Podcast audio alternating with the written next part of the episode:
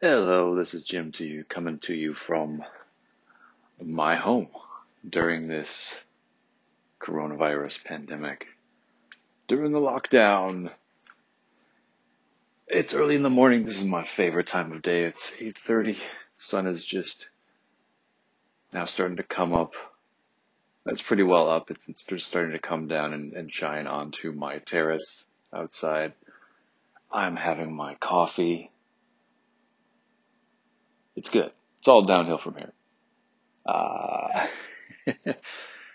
yeah, for some reason, the morning is great. I wake up feeling so excited. It seems like it's the, it's hitting the reset button every single night. It's great.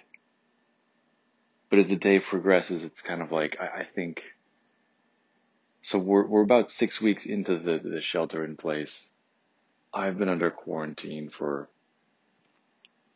yeah at, at least that long. I I started not leaving my apartment. I just holed myself up before the shelter in place became official because I wasn't working. And yeah, it, it's, I, I think, I think I'm having trouble fooling my brain. I think I'm having trouble saying to it, look, uh, we're fine here. I think it's, it, it just, it knows and it refuses to be fooled. It's aware that it's been like six weeks since I've had like any kind of meaningful interpersonal interaction with anyone. And it's just starting to mess with my head. So as the day wears on, I just think I, I, I have, I get to mid afternoon and I have to like take a siesta. Like I just have to like lie down, get some rest. I wake up again. It's like a reset. And second half of the day proceeds the same way. It's like, ooh, second wind, afternoon, dinner. I don't know. I enjoy recording these things. This is this is a weird mix of. I I, I don't know what this is. I was reading uh, Carl Jung's uh, Modern Man in Search of a Soul, and there's a chapter in there on psychological types and I was reading it and it's talking about like the difference between introverts and extroverts. Like sort of that function. Like how does a person where does a person get their energy from? Is it from outside themselves from other people or do they get it from their inner self? And as he went on and sort of started touching upon the other functions of the personality i realized he was talking about the myers-briggs way of looking at people. Like, uh, so I'm an INFP, which I, I think translates roughly to way too goddamn sensitive. Um, but I realized he's not talking about Myers Briggs because what he's writing comes way before Myers Briggs. And, and it occurred to me I'm reading a summation of the original idea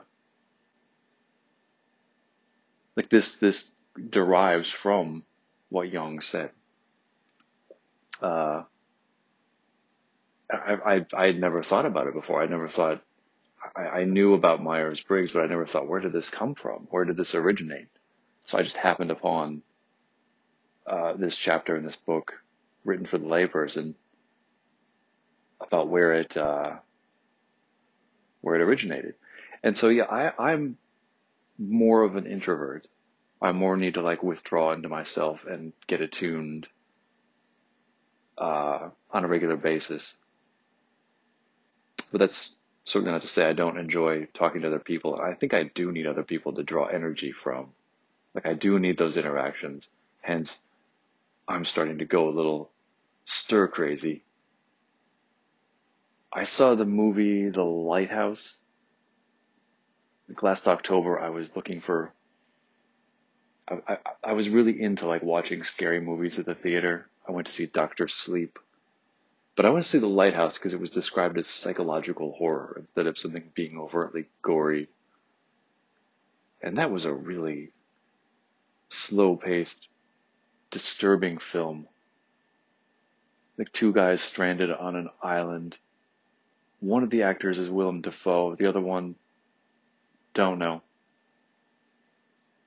But they're stuck tending a lighthouse on an island. One of them is senior to the other. And they do their they do their shift. It's like a, a I forget how long, six weeks, three months, some duration of time they're there tending this lighthouse.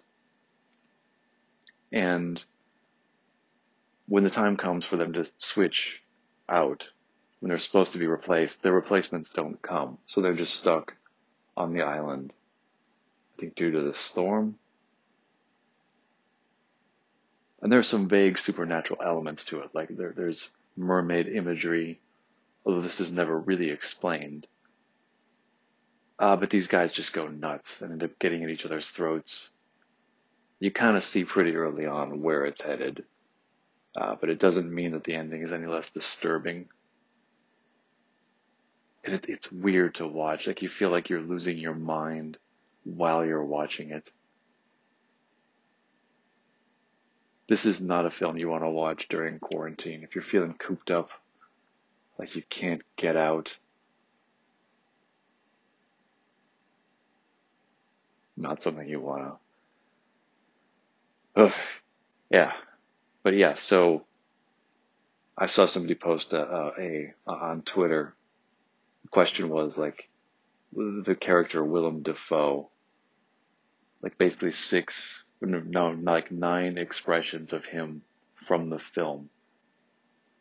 From like the lowest level of normal to like the highest degree of insanity. It's like, where are you factoring in on the Willem Dafoe from Lighthouse scale? Just how nuts are you going sheltering in place? uh, way too fitting don't watch The Lighthouse until after this is all blown over. It's uh, it's a, good film if you're into like psychologically creepy horror. That director, the guy who made The Lighthouse, had another one. I think it was called Witch, Witcher. I feel like one of these is something you shouldn't watch because it's just some terrible TV show. I'm talking about the movie. There's a movie called Witch by the same director, which is about it's a story about a family during the Salem witch trials and a witch somehow. I, I couldn't get through that. I actually bought that, watched the first half an hour, and I couldn't follow what was going on. Not least of all because I couldn't understand what the characters were saying. I was assured it was a very, very good movie, but I'm, I, I, I don't have the attention span for some kinds of movies. Certain kind of kinds of things just don't speak to me. Uh, really artsy films. Things that are like intentionally slow, intentionally well paced, like drawn out. There's just some films I can't get into. And I, I, I don't really give them much of a chance. Like if I'm watching something, like I, the question is, how long do you, how long do you watch until you give up on it? I don't know. But there's the thing is there are so many movies, there are so many TV shows out there that it really is easiest just to abandon something relatively early. For me, it's I, I think once I get far enough into the film and I'm like, I, I don't know what's going on here. As soon as I realize that whatever happens next is not going to be significant because like the thread of what's going on, I've completely lost. I'm not following at all. I think that's the point at which I, I just give up. Say, you know, this was a good ride so far, but I'm gonna disembark here. I'm gonna deplane and uh, trek somewhere else. But this whole process, I like doing this. I like uh, just, but it's somewhere between being an introvert and being an extrovert. Because it's it's the thing is you have to like be outgoing. Like i can't just sit here and like think for long stretches of time. I, i'm generally aware that i'm talking to a nebulous audience out there. If anyone is listening to this I, I don't think anyone ever will. But just kind of assuming that there's some set of strangers out there you may eventually be talking to, and you have to keep this thing going. Uh, but at the same time, you're not like pressured to conform to any sort of norm outside of just you have to keep talking. So it's this weird mix of focusing your energy outward, but having to draw energy from inward.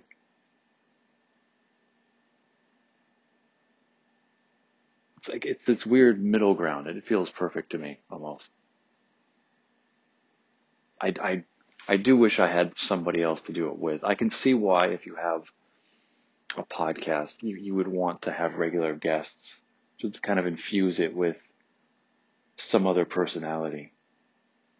Or if I had some other regular uh, person that I did this with, it was just the pair of us always doing it. I think that would make it probably a lot more. It'd be nice to just be able to sit back and let somebody else drive the car for a bit. You know, or uh, like somebody else says, like, "Hey, you're still driving, you're still steering, but here's here's a direction we go. Let somebody else help navigate." My brain tends to jump right to intellectual topics, and I'm trying to think about those less. I'm trying to like bring some levity into things. And I, I know people who are much better at that than me. So I'm trying not to like sit here and dwell uh, at great length about whatever might be going through my head.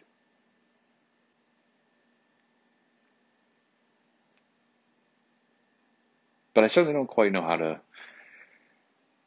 I don't know, talk pop culture, pop music, pop anything.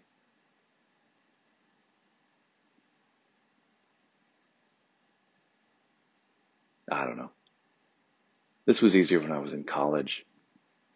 It just seemed like, yeah, it's always, it's always easier when you're younger. You just sort of like go out and you'll find people that you can engage with. And you don't necessarily have to be good at it, but just you're immersed in popular culture. People are joking. People don't take things seriously. I do miss that about college. I miss what I miss about college is the ability to go out and just engage with all kinds of random people. And just by virtue of being on this campus, you're all like, you're all in the same place. You're in the same environment. You all have roughly the same goals and everybody has so much disposable time on their hands. Everybody's like willing to engage with anyone else. Just looking to learn, looking for new ideas.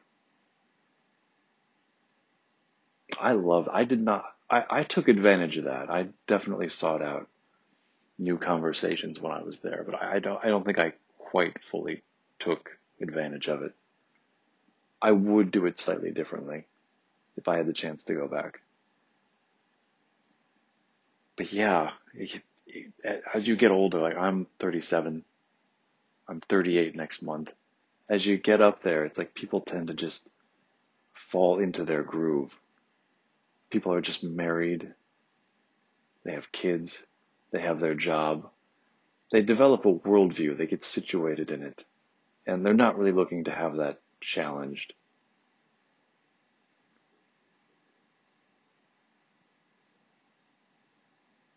Which I think you have to do.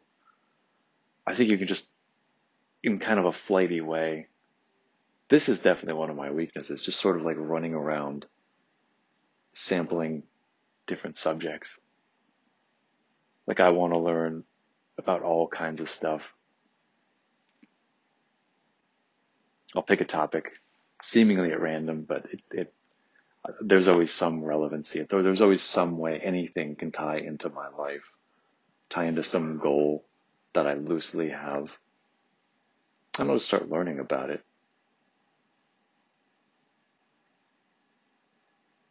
I think that's my passion. I just like, there's a question that somebody posed to me. And by somebody, I mean like one of the dating apps I was on two years ago. So kind of a person said like, what would you, what would you do if you were just independently wealthy and you, you, You don't need to work. You can basically spend your time doing whatever you want.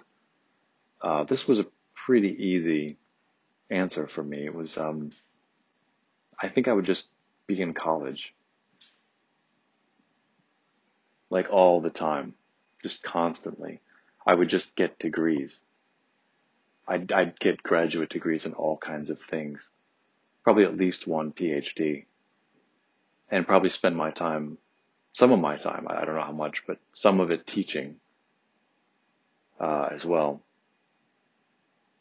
I wish I could do that. Um, and I, I, probably would do entrepreneurship in there. Like I, I, I try to acquire practical knowledge. I would try and figure out how to apply it. But I think being in that environment, just be, being surrounded by, I don't know, surrounded by those kinds of people, like exploring new ideas. But the thing is, I'm just not I don't think pure academia really would, I don't know, be that interesting to me. On the one hand, it's like if you just sit around and discussing thoughts, like just pure philosophy, like what if you did this? What does this mean? And you're just teaching, like you're just dealing completely in abstract ideas without ever trying to do anything with them. I, I can only do so much of that. I'd start like pushing for doing stuff instead of just pushing for the development and elaboration of ideas. And yet, if I get into like a, a, situation that's the exact opposite, where people are not really thinking, not really seeking out new ideas, but they just want to, to execute, you know, like the Silicon Valley, like let's just let's just do, go, go, go, try to do something, try to make something. I'd be like, well, this is this is when I want to step back and try to develop some deep knowledge about something. This is how I cross correct. This is how I'm con- contrarian. Like I try to like be the balance. Like if if there's some extreme in a group of people, I try to do the opposite. I'm just trying to like place the anchor somewhere else. Trying to, I try to be like a, another like foci, just spread the ellipse in some direction. Which sometimes I manage, sometimes that's a successful contribution to the group. Like it actually is expanding things, but sometimes you're just, you're not a, another focal point. You're just another point that's not necessarily in the existing circle. I have mixed success with trying to do this. But um, yeah, ideally I'd be always learning and I would be in a learning environment and I would be teaching, but there would definitely be some practical aspect to it.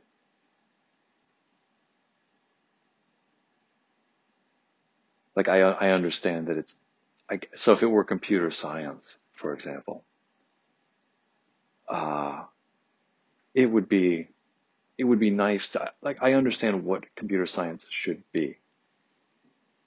It it's it has nothing to do with you you build something with the intent of releasing it. It's not necessarily practical. You're supposed to cover the theoretical and have people write code and get the the foundational concepts. And, you know, teach them the underlying math and have them do proofs, etc. Like there's value in the theoretical. I certainly wouldn't want to throw that away. If if I were going to teach, my preference would be on, I guess, one level above that. Where you're trying to figure out how to apply your knowledge to a practical idea and develop a practical idea.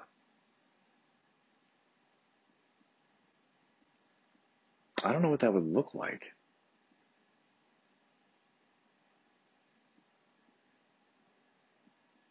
I don't know. I guess I, I I'm in this tortured middle ground between people seem to insist that everything has to have value Somebody asked uh, one of the guys who was working uh, at the Large Hadron Collider looking for the Higgs boson, before they had discovered it, I saw this in a documentary, but prior to them finding the Higgs boson, somebody asked the question, what, what is the use of this? What is the practicality? How can we, what can we make from this?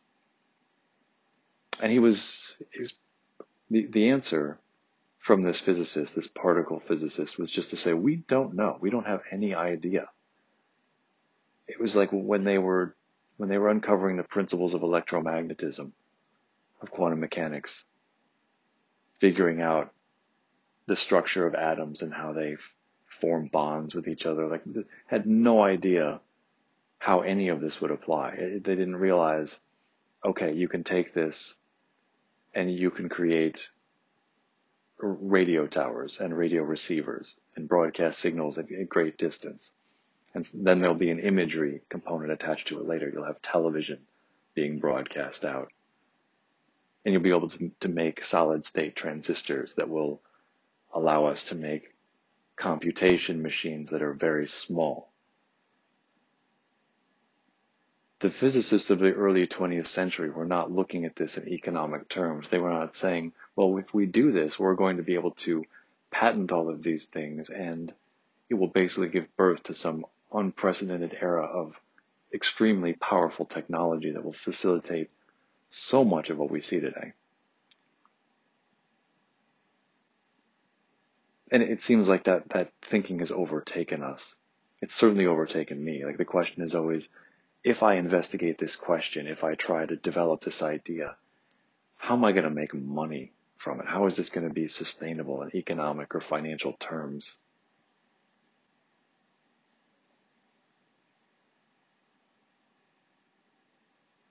I guess it's just the, the I spent so long running in entrepreneurial circles that this is just the first question I have. If I work on this problem, how am I going to make money from it?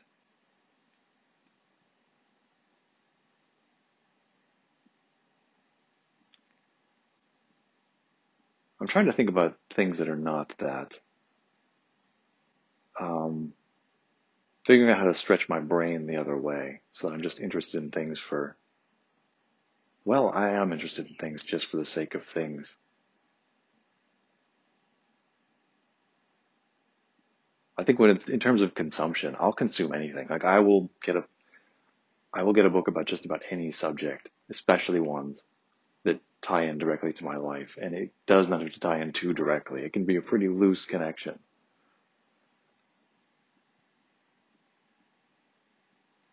Something's, uh, you know, very, very theoretical.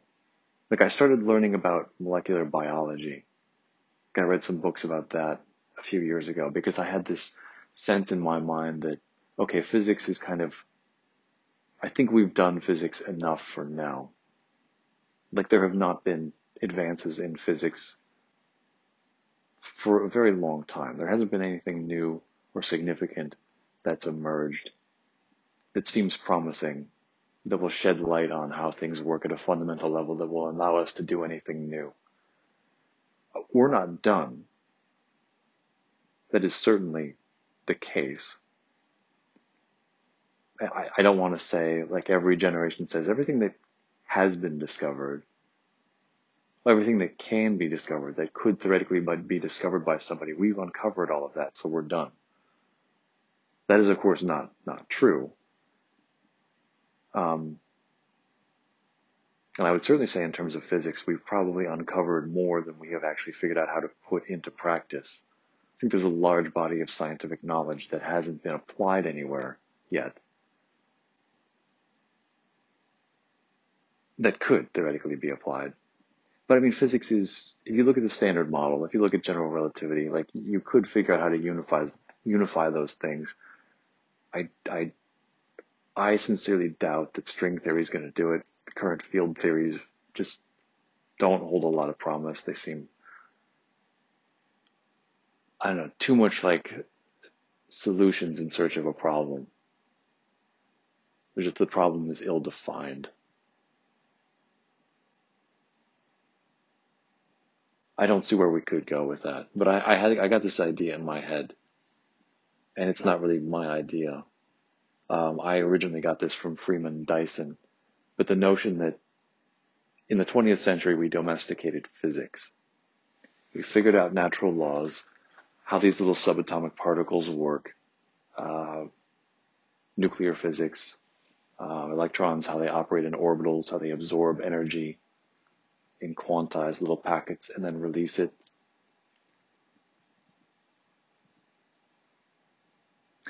And uh,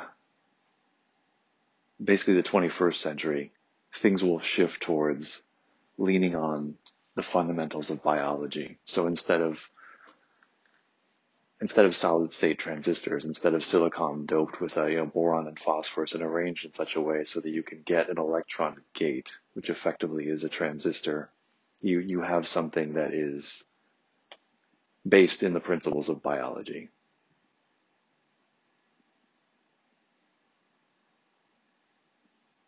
And I, I wonder what that looks like. I wonder how you actually harness that. Um, one of the examples I hear is that you could use DNA, like basically a string of nucleotide bases, as storage. And that is so small that you could encode a lot of information in there. And since you're working with uh, four possible uh, bases instead of two, you can encode more information than just binary much more compactly.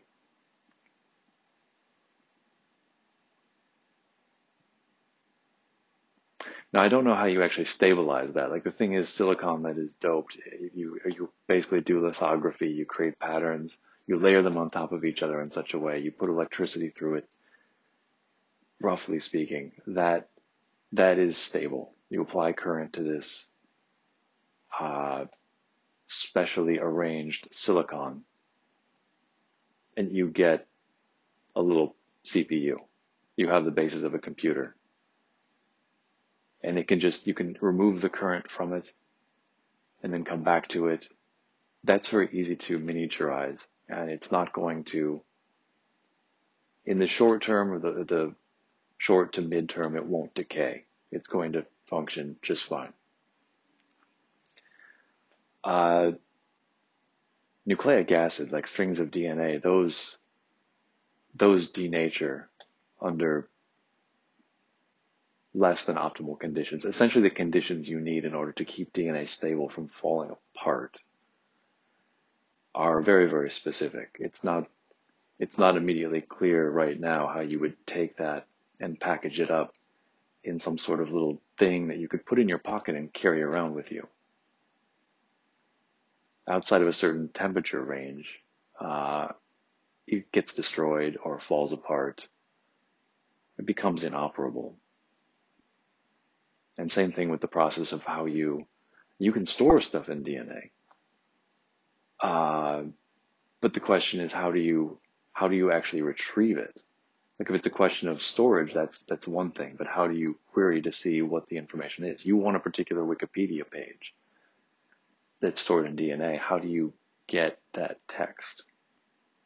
How do you get the information for the images that are on that page?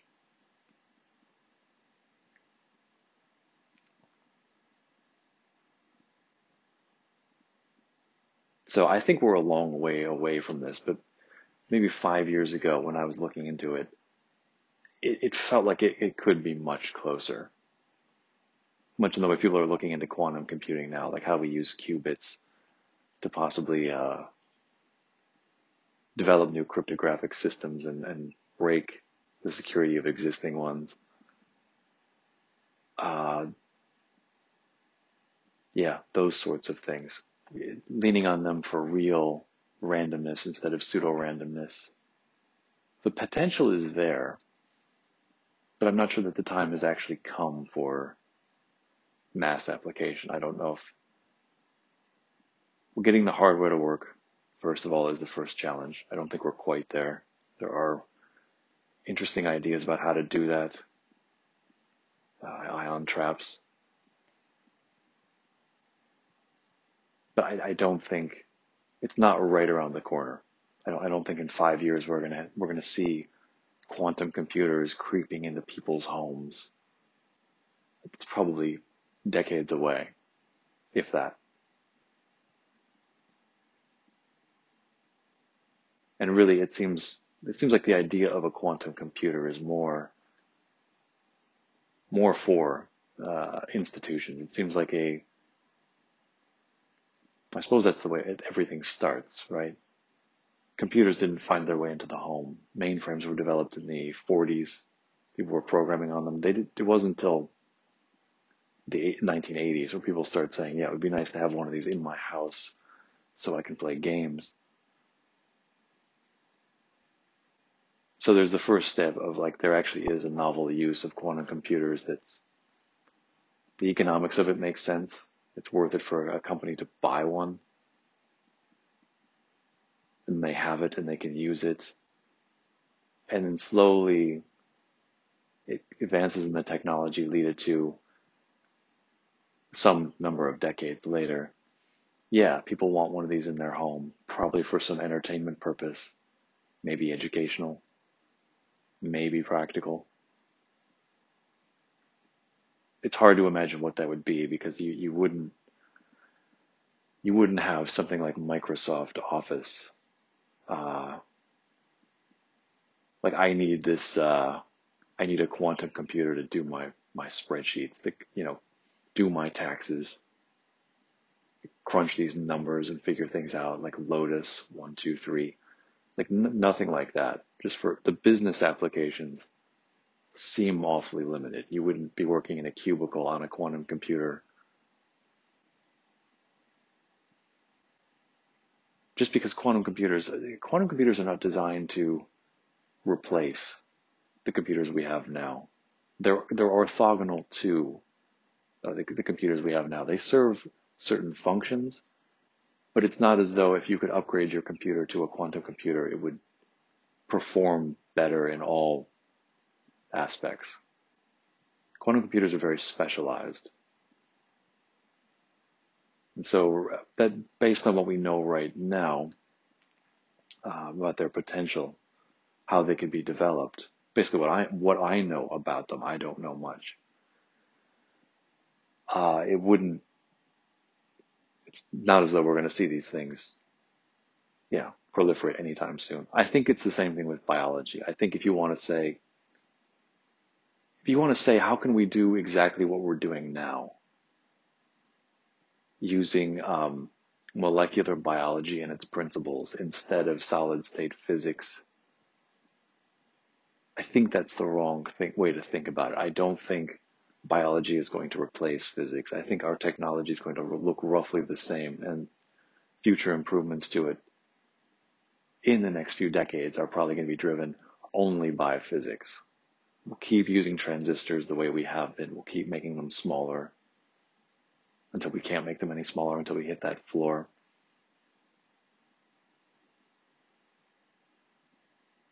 I don't actually know why computers have to keep getting faster and why they have to keep getting smaller.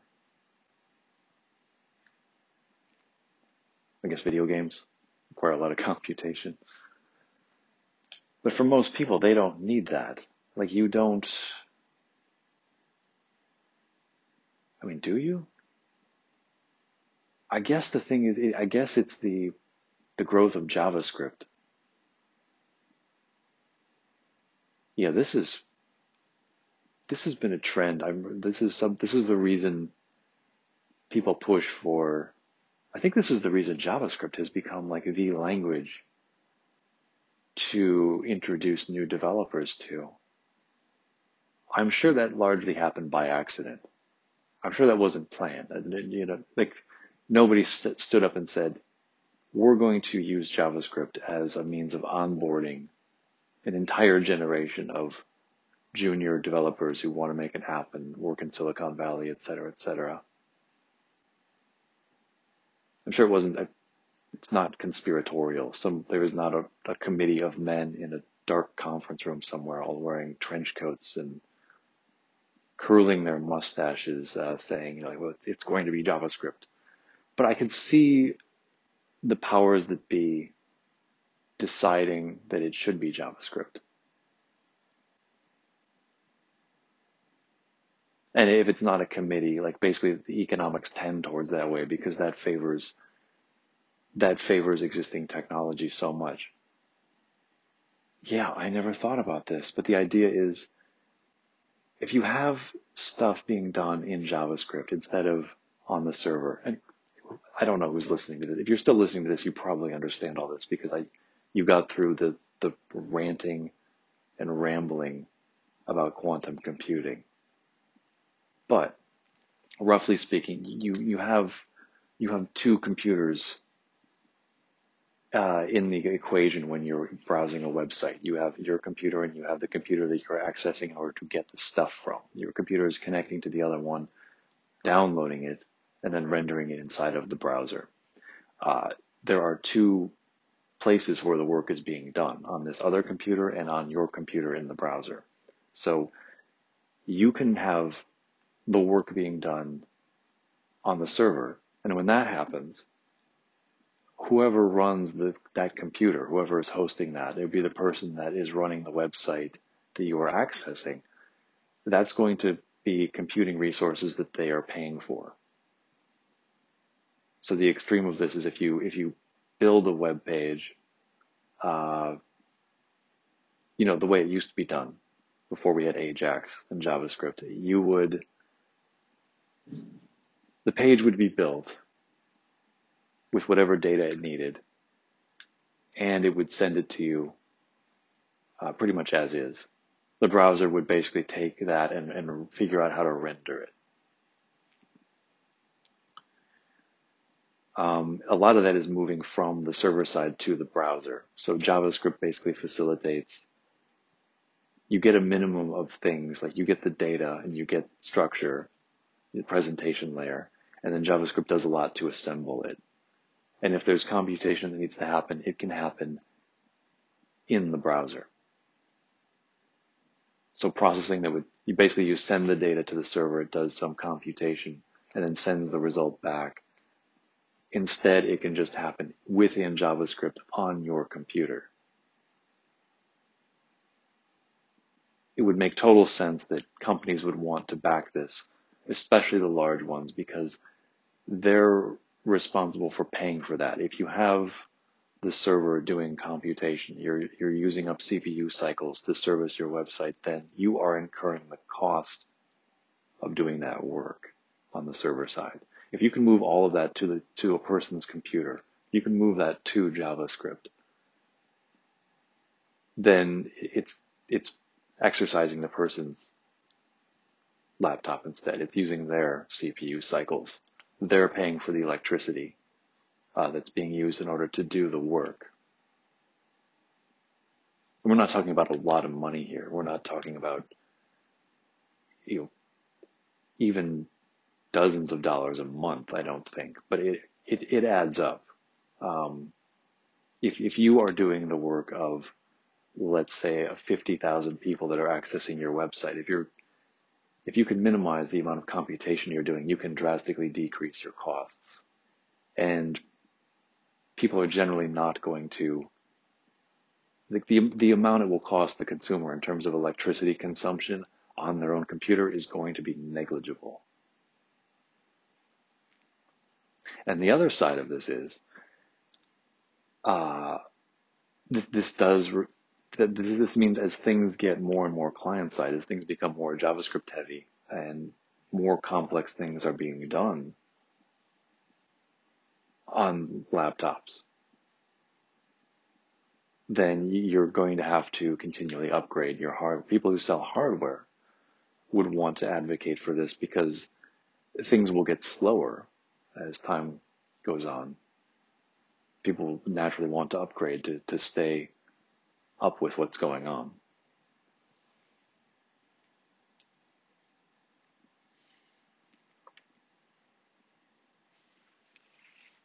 Yeah, this actually makes a lot of sense. JavaScript. I didn't, uh, I didn't get it. It seemed like just a historical accident. It's certainly not the, if I were going to teach somebody computer science via uh, some programming language, like a very hands-on way, I, I would not choose JavaScript. There are subtleties to that language that really only make sense if you if you if you understand the principles of it in relation to some other language you are already familiar with. This is how I learned it, and it was slightly more approachable given that. I don't know, might be different now. JavaScript was naturally messy. I remember like learning how to write JavaScript properly. This is like in 2008, 2009. Uh, somebody's explained to me like the, the scope of a response from an Ajax call inside of a, you know, your success callback. If anyone out there is following me, bravo. Uh, but I, I, I found it very confusing. I was imagining it was imperative. You have a JavaScript file, top to bottom. This code here makes a call, and it, it, it's you you set this variable when you get the response, and then right below that you could have code that uses that variable. It's like, well, no, no, you, you can't count on the response having been returned from the server when the code below the AJAX call executes. You only have access to that information inside of uh, inside of the callback, inside of the function you're defining to handle the server's response when it comes back. And this was before people were using promises. So the code you had to write looked very, very ugly. You'd end up with this, this, these nested callback, this, this callback soup. And it looked awful. And it just, as I was writing it and it looked awful, I kind of felt like I was doing something wrong. And somebody explained to me like, no, here, you, here's, here's the way you this is the way you're supposed to do it. It, it. It's supposed to look just this inelegant. Although you could, you could define the callbacks above and, you know, you could, you could make it look slightly better, but it certainly wasn't as easy to follow as the promise based approach that we now use.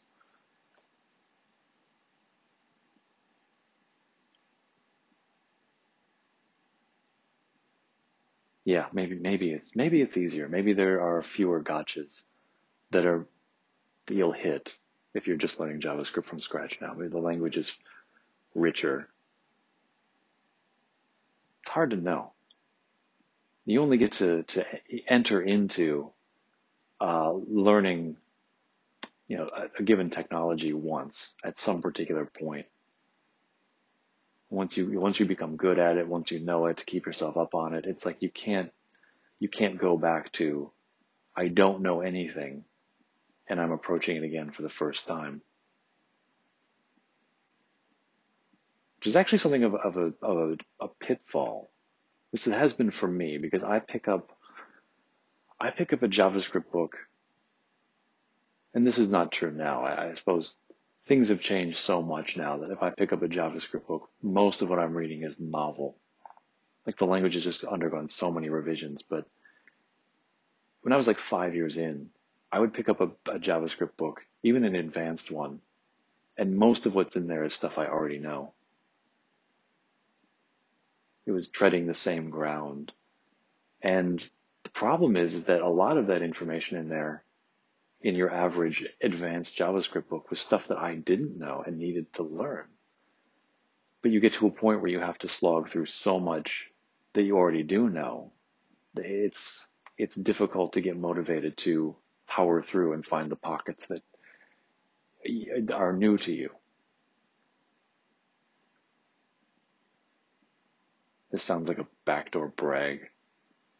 Like it's it's hard to learn about the advanced aspects of, of the subject when you just already know so much.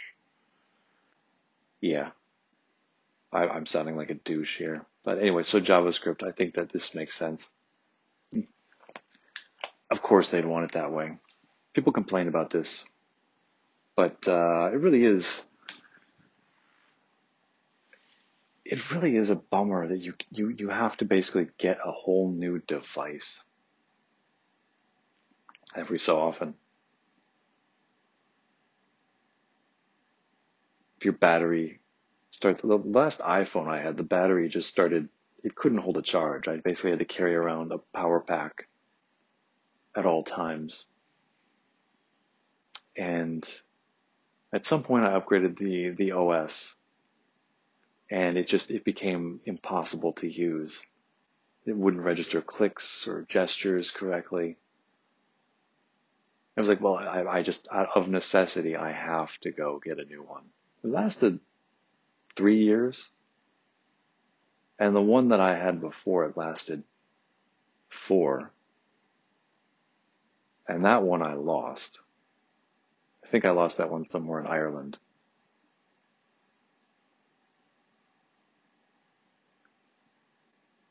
Well, I know exactly where in Ireland I was. It was I was in the airport. I didn't go anywhere and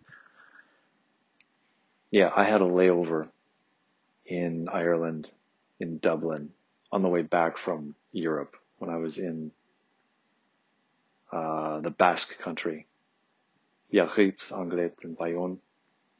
I visited a friend of mine invited me. We went over there for. He just let me crash with him in his in his family's place for like a month. Solid dude. Uh, but I had a layover in Dublin on the way back, and I kind of assumed I left a night. Like it, it was actually cheaper to do it this way: that you fly in one day, you're there for a night, and then you fly out the next day. And I didn't make any arrangements uh, prior to arriving. I kind of thought I'm going to show up. I'll drive. Uh, I'll drive to a hotel. I'll book a room, and then explore the city a bit. And I got there, and it turns out like everything was booked up. I don't know why. It was just the it was the middle of summer I, I don't, I never figured out if anything was actually going on, but every hotel in the city, every Airbnb was, I couldn't get an answer from any of them. All, all the hotels were full. There were no vacancies any place. And so I don't know, as, as, as the evening approached, I, I realized, okay, I, I need to figure out where I'm sleeping, and there doesn't seem to be any options. And I'm not really the kind of guy who's going to go around start asking strangers, "Hey, can I come crash at your house?" So I I went to the car rental place. I rented the largest car I could for one day, like an SUV or some. Yeah, it was an SUV, a big uh, maybe a mini SUV, and just uh, parked it in the airport parking lot on the roof, kind of out of the way, and put the seats down in the back. And I just, I just made that. I slept there that night. And uh, yeah, I ended up meeting some people. Like I, I met a guy who worked I want to say security. Maybe he was a thrower in the airport. And so the, the airport bar, we just sat outside and, um, yeah, just, just drank whiskey and Guinness. Like stereotypically, we just got, uh, got pleasantly buzzed. And there was a couple people he knew actually, I don't know if he knew them, but we met some people who were coming from a soccer game in London. And they joined us for a while. Anyway, yeah, I, I, I don't really remember. This is one of those times. Like it, it's, it's Ireland.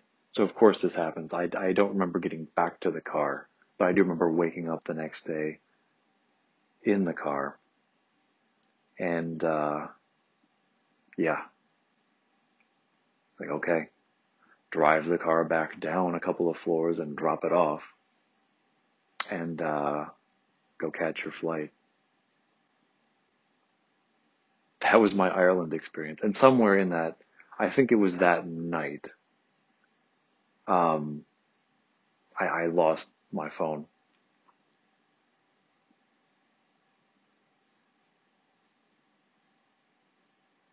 yeah. But anyway, yeah, phones don't, um, phones don't last. It's uh, yeah, but I, but I do wonder when we'll get there, when the whole sustainability thing, like we, realize it's just it's not a good way of doing this. You're just gonna throw out a phone and get an entirely new one every time instead of just being able to like piecemeal upgrade the thing. At the very least, be able to replace the battery, which is more than likely going to be the first thing to go.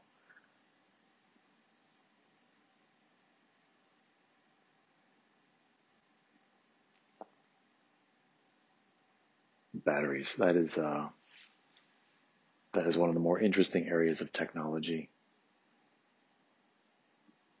Imagine Tesla's working on that. There, there are power packs in the walls. Batteries have not kept up with Moore's law. This is why the devices are so small. But like the biggest component in them is a battery. It's this lithium ion, lithium polymer thing. It's just massive. Your your your iPhone could be so small. If not for I suppose the the battery and the screen. But of course, the screen is what draws most of the power. If it, if it was a smaller screen, if you didn't need a screen to be powered that way, the battery could last a very long time, like the Kindles. But you, you, you need some minimum amount of. I guess it's a it's a it's a pretty uh, useful equilibrium. You have just enough screen space to make the thing usable it's not just this tiny little Apple Watch uh, screen. And the battery uh, powers that. And it's just flat. So it backs it. Yeah, this all makes sense now. All of it. I get it. It's suddenly all clear.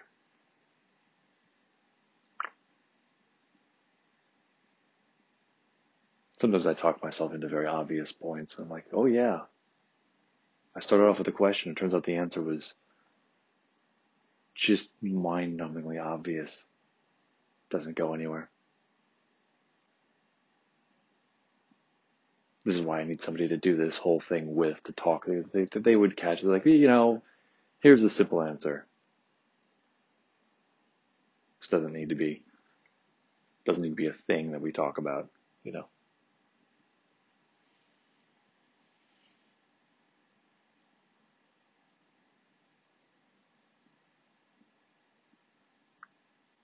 I don't know. It's um, definitely gotten better at expressing myself, like at finding the words. When I'm talking to other people, I'll find that they'll be trying to articulate a concept. They'll be saying like, "Well, so it's it's it's like this. There's this, you know," um, and I'll just say, "You mean this? Like this particular? Here's the concept from statistics that you're trying to describe in simple language." And like, yeah, basically that idea. Um, or yeah, just finding the words. Like here, here's a simple phrase that describes the concept you're you're kind of stumbling towards. Although it's easier to do that as a listener. Like the same thing happens with me if I'm like talking through something, my brain's just not quite getting to. It's focused on thinking. It's focused on trying to make the point. and like the other person's like, as a spectator, you can easily see it. Like, there's a much simpler way of phrasing this. My brain has more cycles while you're trying to keep your brain talking. Yeah.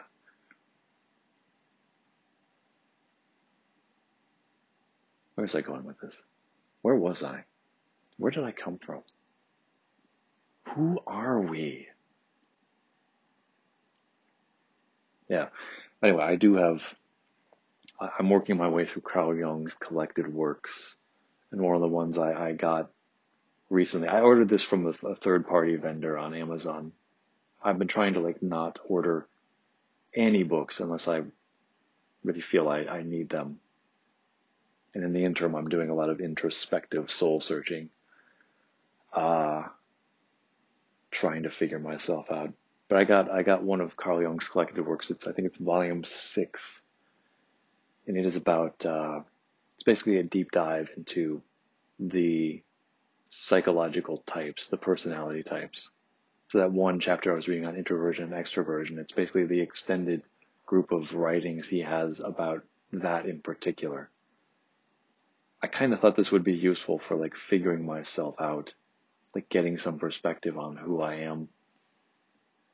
Thumbing through it, I'm not entirely sure that it will be as much as the other things that I have of his, but maybe he kind of goes through the historical question of at, at different times and places before there was a, a, modern field of objective psychology, people were still practicing something like psychology and people were still trying to figure out what makes a person a person in relation to other people.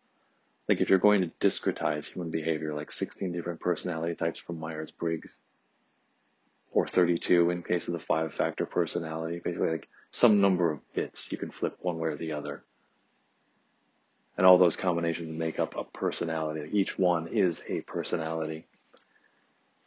Um, people have always been doing that, just not as, not with the scientific rigor that we do. So he's talking about how has it been done in the past,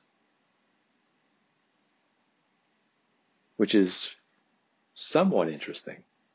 If there's one thing I don't understand, it might be people, but I'm also somewhat I'm I'm pretty sure that like my understanding of people, if I want to develop it, is not going to come from me reading something in a book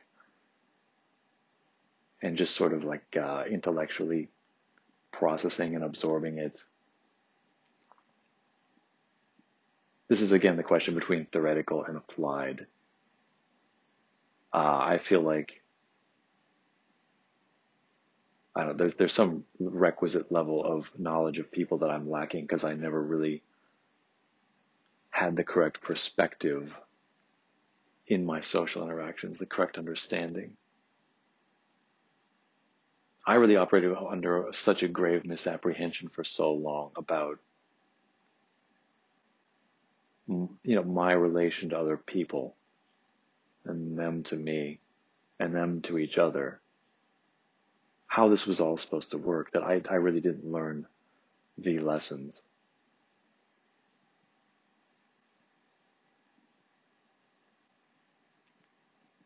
And I think this is what I, I set out to do. I, a couple months ago, when I left my job and just said, I want to go out and engage with the world. It was, it was with the express purpose of doing this. It was like, I'm just going to put myself out there I'm not going to hide. I'm going to make mistakes because you have to make mistakes. You have to screw up because this is how you learn. I was like, I'm going to do this with as many people as I can.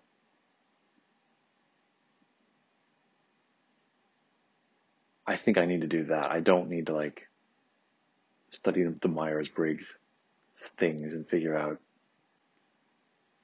Once you know that, I don't know how what that gives you exactly. It's like Ken Robinson said. He's like, I don't think that there are uh, 16 personality types. I think that there are six to seven billion personality types,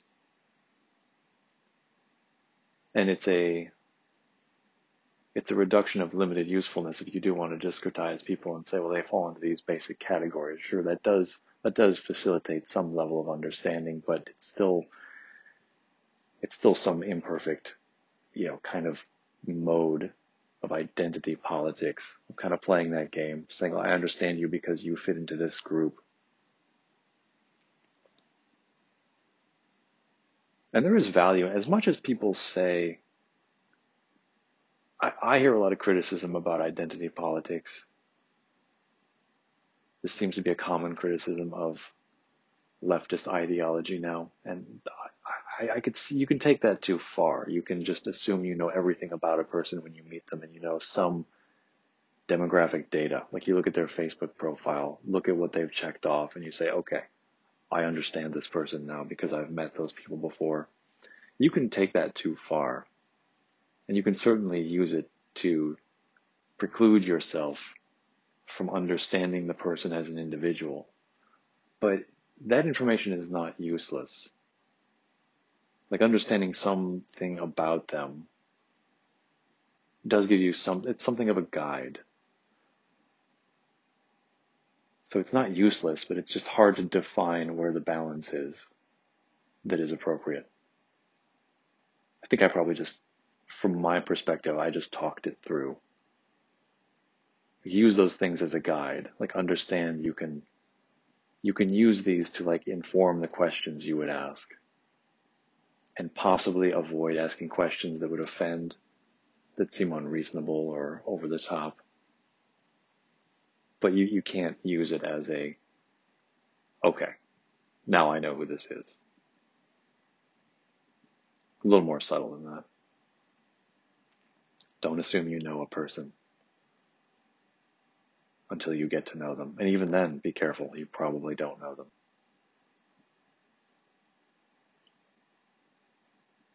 This is one of my favorite. So there, there's a, there's an old 1970s Soviet era thriller. It's a science fiction story called Solaris.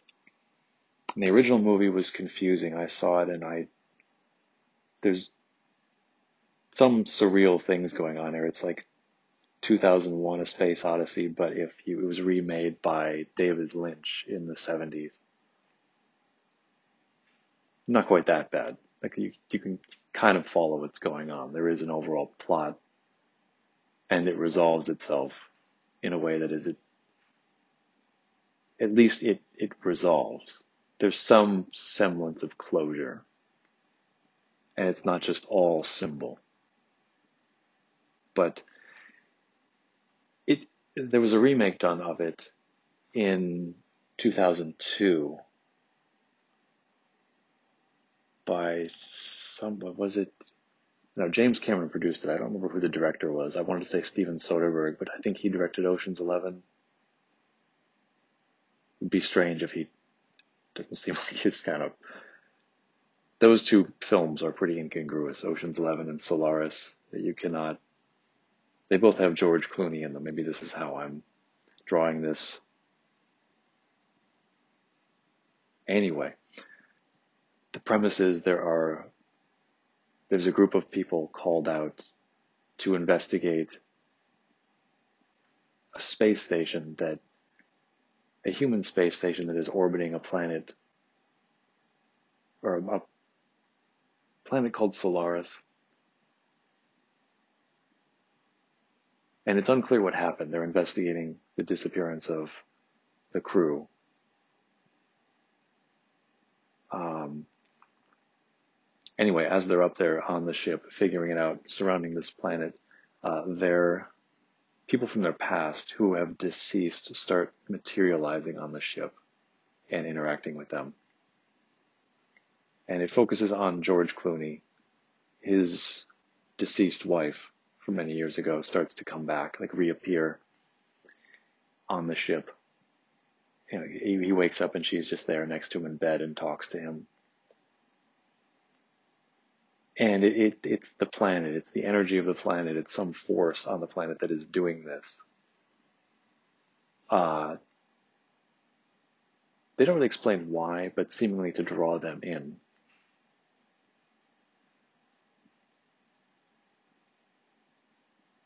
And I, am not sure that the point is to understand why. Like if you understood, it, it's just a MacGuffin.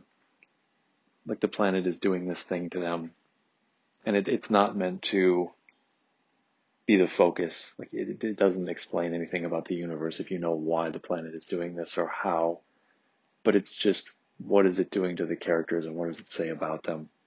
That sort of thing. The best science fiction reflects something about us and not, it doesn't try and build a universe just for the sake of, ooh, here's, here's something cool. Here are some neato robots.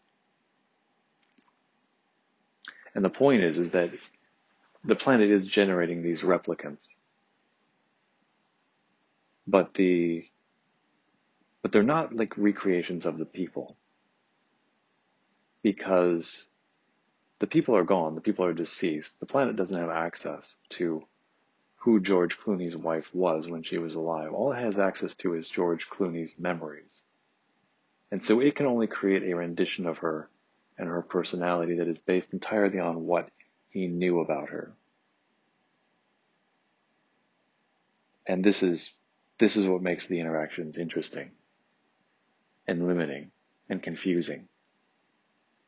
And this is the point because this has this is the point I like that Roger Ebert mentioned in his review um, of the film is that the irony is our relationships in the real world with other people are just like that. We don't know the other person. What we know is the sum of what we think we know about the other person. And in this case, perhaps even empathy is of no use because perhaps we don't know how they feel. Maybe we just know how we would feel if we were them in their circumstances.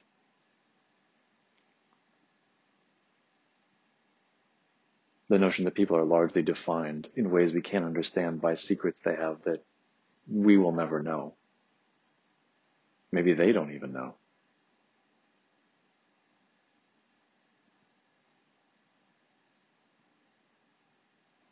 And I've always operated with it, like for the past, not always, but for the past 10 years, since I read this and thought about it, I, I, have put that into practice. I've took, I've taken that to heart and tried to let it inform my interactions with other people. But there's a limit to what can be known about somebody else. So don't even try.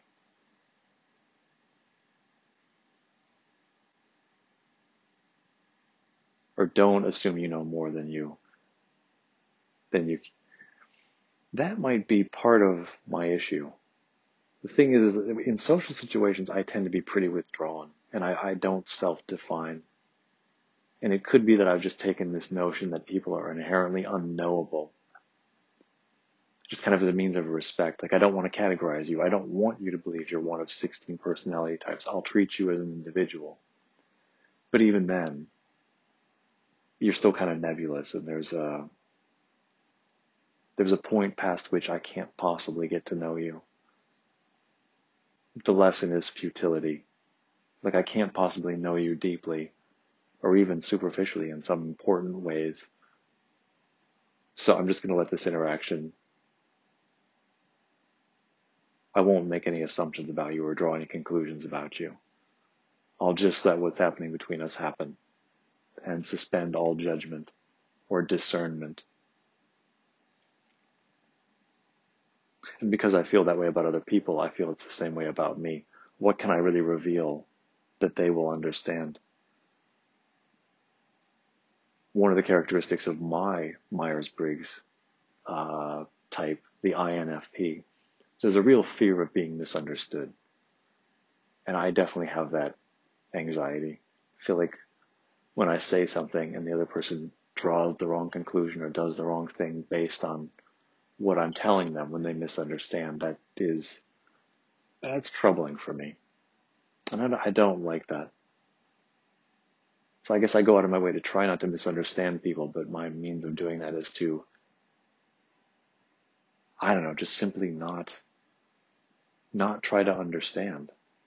Like, don't do it because you may screw it up you're more likely to screw it up. I don't want to offend the other person by screwing it up. I don't want to hurt their feelings.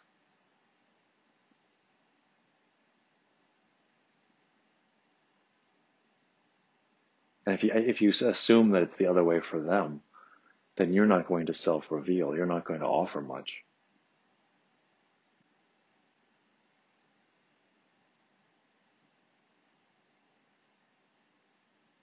Yeah. This makes sense. Yeah, this is a good point. I gotta remember this. Anyway, where did I? Again, the, again with the seriousness. I'm trying not to thunderously power through these like heavily introspective conversations about things. What what else is going on? I I got on Happn, um, which is one of the dating apps. Uh, it's like H A P P N just a typical, you know, tech company startup name. Just take a word and remove a vowel from it, like from the end. And then you get a word that's available. It still is common. uh, anyway, the, the, I was on again on this one back in January when I was on several of them. And like all the other ones, I was on it for a few weeks and then removed it because I realized this is just, this is the wrong way to meet people. I, I yeah. I, but the, the, the, the, I don't know, the gimmick, is I think what I'm looking, the gimmick of this one is you, you keep it open on your phone while you're walking around and it's always logging your location. And other people who are frequenting the same locations as you, it will match you up with them. And I think the idea here is that if, if you go to a gym on a regular basis and there's somebody there that you'd want to strike up a conversation with, but you don't have the nerve to do it in person, you could theoretically, if you're crossing paths, you know, a couple times, they'll they'll appear on this feed. And it will do it in such a way so as not to give away like where you live, for example. It tries to put some distance, like it's not when you were at the same place at the exact same time. It tries not to say a person is, you know, uh, 300 feet away in one direction or another. Like it tries to discretize it, like blob, like group them in aggregate so it doesn't point to, to exactly like any personal details. Just meant to be general. I guess to get rid of the stalker element, which I'm, I'm of course a problem on all dating apps, I'm sure. But I realize this this one could be valuable right now. Again, I'm only on the dating apps to try and pass some time, find some people to chat with and have conversations with um, during this whole pandemic situation. I am really looking forward to the pandemic alleviating itself, or I, I guess me getting a job, and then I can delete those things. Just that's not a not a need I have in my life. I can get back to like engaging people, not on a device. But this one seems useful because I'm I posted on there like, look, not really looking to date. Here's a little bit about me. I'm looking to like find people close to me who wouldn't mind going to get exercise together. Like, let's take a walk on the Embarcadero go go walk along the water, which is a couple blocks from me,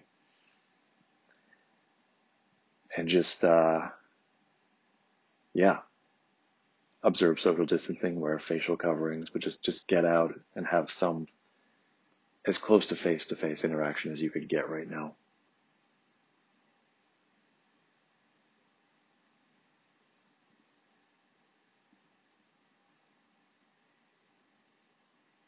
And that, that, I think that has a better chance of targeting people who are close to me than the other uh, than the other apps. We'll see. I don't. Yeah, we'll see how that goes. But that's what I'm trying to do. I've also started to wonder if I shouldn't get out and get exercise. I have not been doing that. I've I've gone out a couple times very very late at night, like at midnight, I'll go out and I'll just take a walk, face covered, go walk, walk along the water, like where I used to stroll almost every day before this broke out. And I, yeah, I don't know if it's enough. I really, I really would like to go out during the day when there's sunshine, when there's like some other people around. You can just like wave at them there's a chance that maybe you strike up a conversation with a stranger, even from six feet away, you're just like yelling at each other. I don't know how that looks.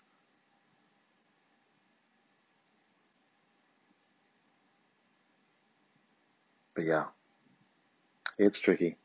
I, am jealous of my parents right now. They live in, uh, probably a lot of the country lives in like suburban areas or rural areas. Like you can, you can step out and, and experience nature at great length as much as you want.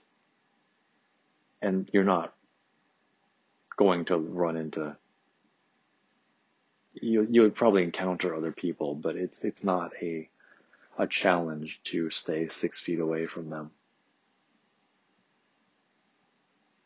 Uh, I'm in such a dense urban area that you really can't. Uh, it's much more difficult to do that. If I step outside on the sidewalks, like there's potentially a lot of people. If everyone were deciding, you know, I think everyone's basically doing what I'm doing. Like I'm just going to stay inside and go out only if I have to. I think people are foregoing going out and jogging the way they used to. I, I do see people jogging, but it's not very many outside. I think people are just mostly staying inside. I think that's that's probably the best strategy, and it, it is the best strategy. I think if if everyone were going out and exercising as much as they used to, it would be much more difficult to to keep the distance.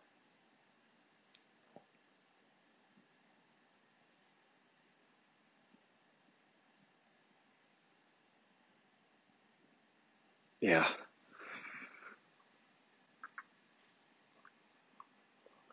Uh, my parents were always very spendthrifty. They were very budget conscious, despite the fact that they had they they had resources. Um, I mean, my dad was a high school teacher, so not fabulously wealthy, but you know, uh, enough to like have like live very very comfortably. I was never worried about where my next meal was coming from. Um, but I remember them asking the question, like, what, what if every single family in, in America was like us? Like, what would, what would the economy look like? The economy is like driven by this growth, like the need for consistent growth. It's just constant. People need to get the new thing. They're not just buying something and then stretching it out as long as they can. They always need something new to consume. They're going out and spending a lot of money at Christmas time buying all the new things for, for their, like, it was very, very limited how we did that. I was like money conscious. And I always wondered about that. Like, what if, what if suddenly people were much more spendthrifty? I, I, I don't know. I, by necessity, have to be. I pay so much in rent living where I live. Um, and I probably spend too much money on books, like more than I have to, given how much I read. Uh, but but I'm definitely not splurging on things the way a lot of people are. Um, the way a lot of people do.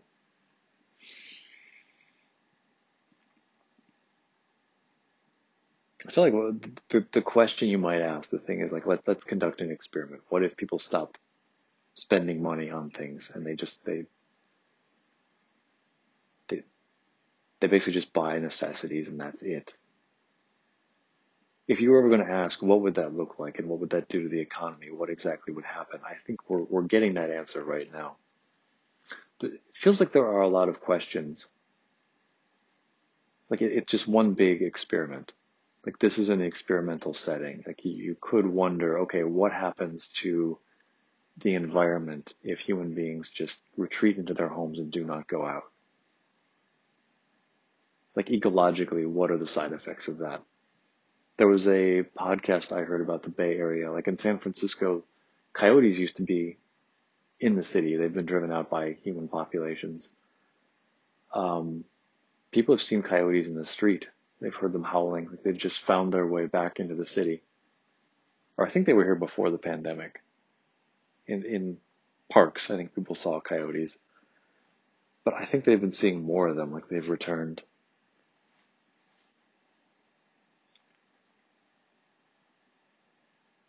It hasn't gotten too extreme. Like I guess we'll know it's gone too far if I if I go out at night and look down at the street and it's just there's a bunch of animals wandering around. It's not quite. It's not like the entire city resembles a zoo enclosure Although that would be kind of funny to see that happen. I wonder how long it, it takes animals to like become adapted to this kind of massive change in human behavior. Like if you when I was living in Southern California, there were mountain lions up in the mountains. Like you could, yeah, actually, I, I, I never saw one up in the mountains, but one time my friends and I were hiking, and on the drive back down, like from the trailhead, this was through a residential area where there were houses. Uh, we saw one on the side of the road, like a mountain lion, just our headlights splashed on it. This kind of a, you know, lackadaisically looked over at us like, hey, get that light out of my eyes, you assholes. But I mean, the the mountain lions were up there. They were on the trails. You could see one anywhere. I, I bet, bet I probably crossed paths with one at some point, just didn't know it. But they learned to avoid human beings. They were very skittish around. Somehow they learned it's, you know, just, this is not a critter you want to mess with. Like there's easier food uh, other places. Generally, I mean, somebody still get killed by a mountain lion every now and then. But I mean, the fact that like people have beat this hasty retreat back into their homes. What what what are what are animals out there learning from that? Like, what are they adapting to this? Is it going to be that after the like a matter of months with us all just sheltered indoors, suddenly reemerging en masse, like the animals are going to say, wait a minute. We just learned something new. What the hell are all these people? And so suddenly there's going to be these collisions and these conflicts that arise, like this, like, hey, we, we just moved into this territory because you guys stopped occupying it. We stopped seeing you around here. I wonder if there's going to be any of those after effects.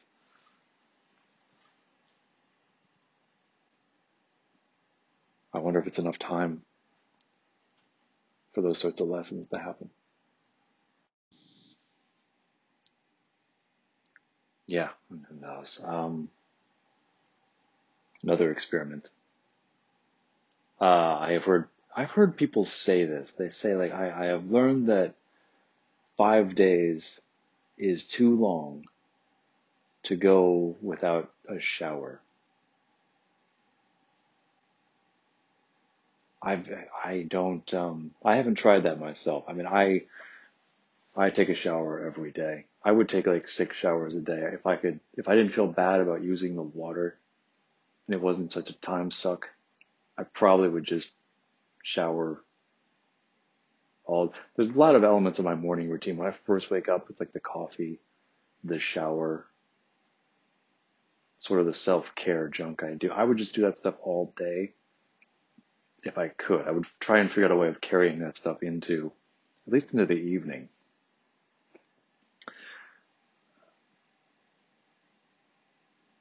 Yeah, but uh, I don't. Uh, I would not. I have no inclination to really try that. Like, let's just not shower and see how long until it's just such a, a terrible situation that I, I feel I have to. I don't know who would do that. They, yeah, this is now the time you could try it. This is like the only socially acceptable time when you could try it. So, but I just don't know what you would do with that information.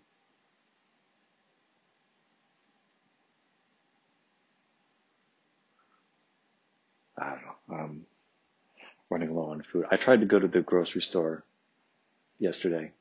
I've been trying to go late at night when there's few people in it.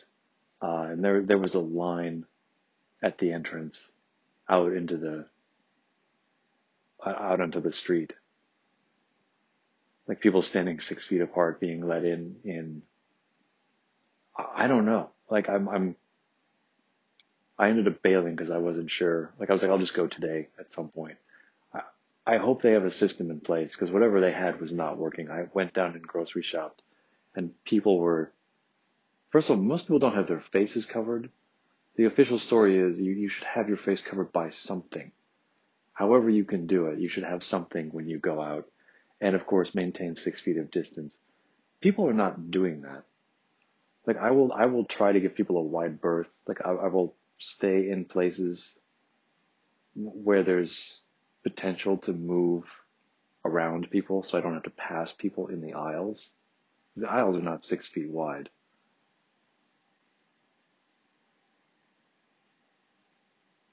But other people just seem to like, eh, whatever. They'll come around corners, they'll see you, they'll just like, just blow right past you. Like I, I was like, I come to the end of an aisle and look out, look both ways, check for traffic. If anyone's coming, it's like, all right, I'll just back up about six feet, let them pass, and then go out. People, people are not doing that.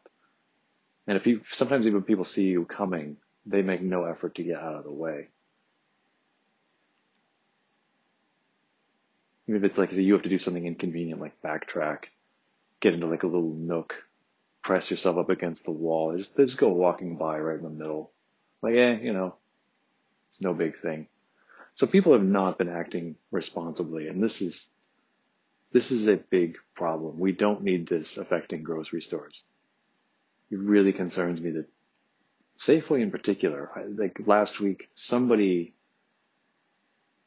somebody somebody died of COVID-19 in one of the distribution centers for Safeway in the Bay Area. I haven't followed up on that, but that is very disturbing. And even if Safeway has to close their other grocery stores, but still, that's not a good sign. So I, I hope that they have a system. I hope that like the way they're letting people in uh, from a line where they have to maintain six feet of distance. I hope they have a way of like shepherding around the store, like basically just engineering the result that nobody, people are not just wandering around in a kind of Brownian fashion to get what they need which is unfortunately how I shop. I really hope, I wish Safeway had like a map of this store online. Like if you want, like if I could go online and make a shopping list and I know which aisle everything is in and the aisles are in this order and I know the layout of the store, I could basically plan my trip through the place. So it wouldn't be like I'm in aisle five. I grab something and just not regarding, not taking into account where things are, but just like the next thing is on aisle nine. And then the next thing happens to be in aisle six. And it's not like I know where these things are necessarily. I have to kind of wander a bit to figure out where they are.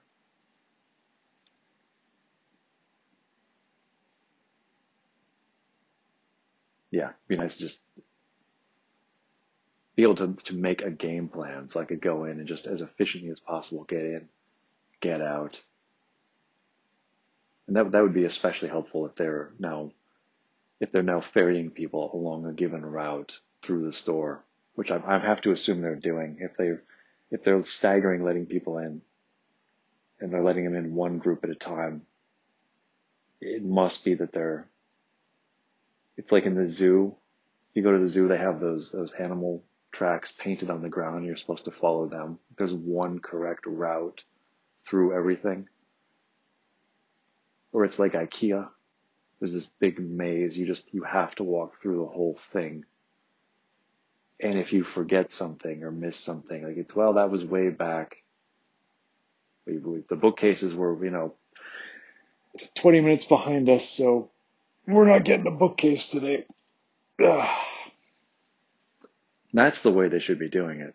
As inconvenient as it would be, that, that would make the most sense. I don't know.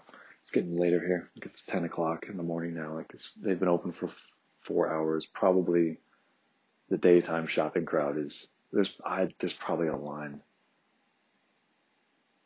I guess I could look out my, like, peek over the edge of my balcony, like crawl up on the, in the flower bed and look down and see I could see the line from my place if I if I gazed out.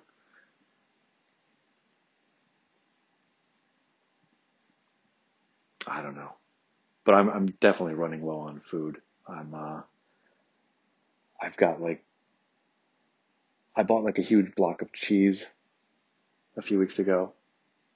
and that was getting moldy, so I just chopped the mold off and chopped it into cubes, threw it into a, a Grab-it, and I've been taking that with my medicine in the morning. I take a bunch of herbal supplements in the morning, like vitamins. And if I take those on a completely empty stomach, it causes nausea. So I've, I've realized I should do what a dog does and just like put them into cheese and take the cheese and it seems to keep me from wanting to feel like I'm going to throw up. Uh, but I have like, I have this like Tupperware full of like cheese cubes, which you can't just eat those. I can't just eat those. If you're if you're in college, go for it.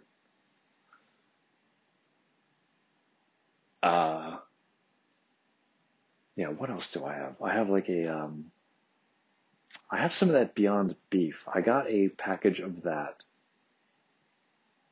Uh, that is interesting. Like this, the, the impetus here was that in terms of like environmental degradation, in terms of like the impact you have on the planet, uh, the fact that you're consuming meat, consuming stuff from the meat industry, like cows, chickens, this is, this is, this has a very negative impact on the planet because one, you have to clear land for cows to graze on, which means you're cutting down potentially trees just to give cows a place to like feed on grass.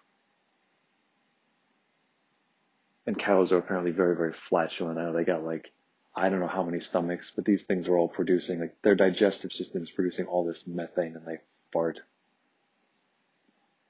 Termites too. I heard termites produce like a, a, significant portion of the of the methane that gets that makes sense actually to me considering that there are more insects on the planet than anything else like the mass of insects is it's it's just huge like of course the sheer number of them those little things just producing tons of like methane which in terms of greenhouse gases is much worse than carbon dioxide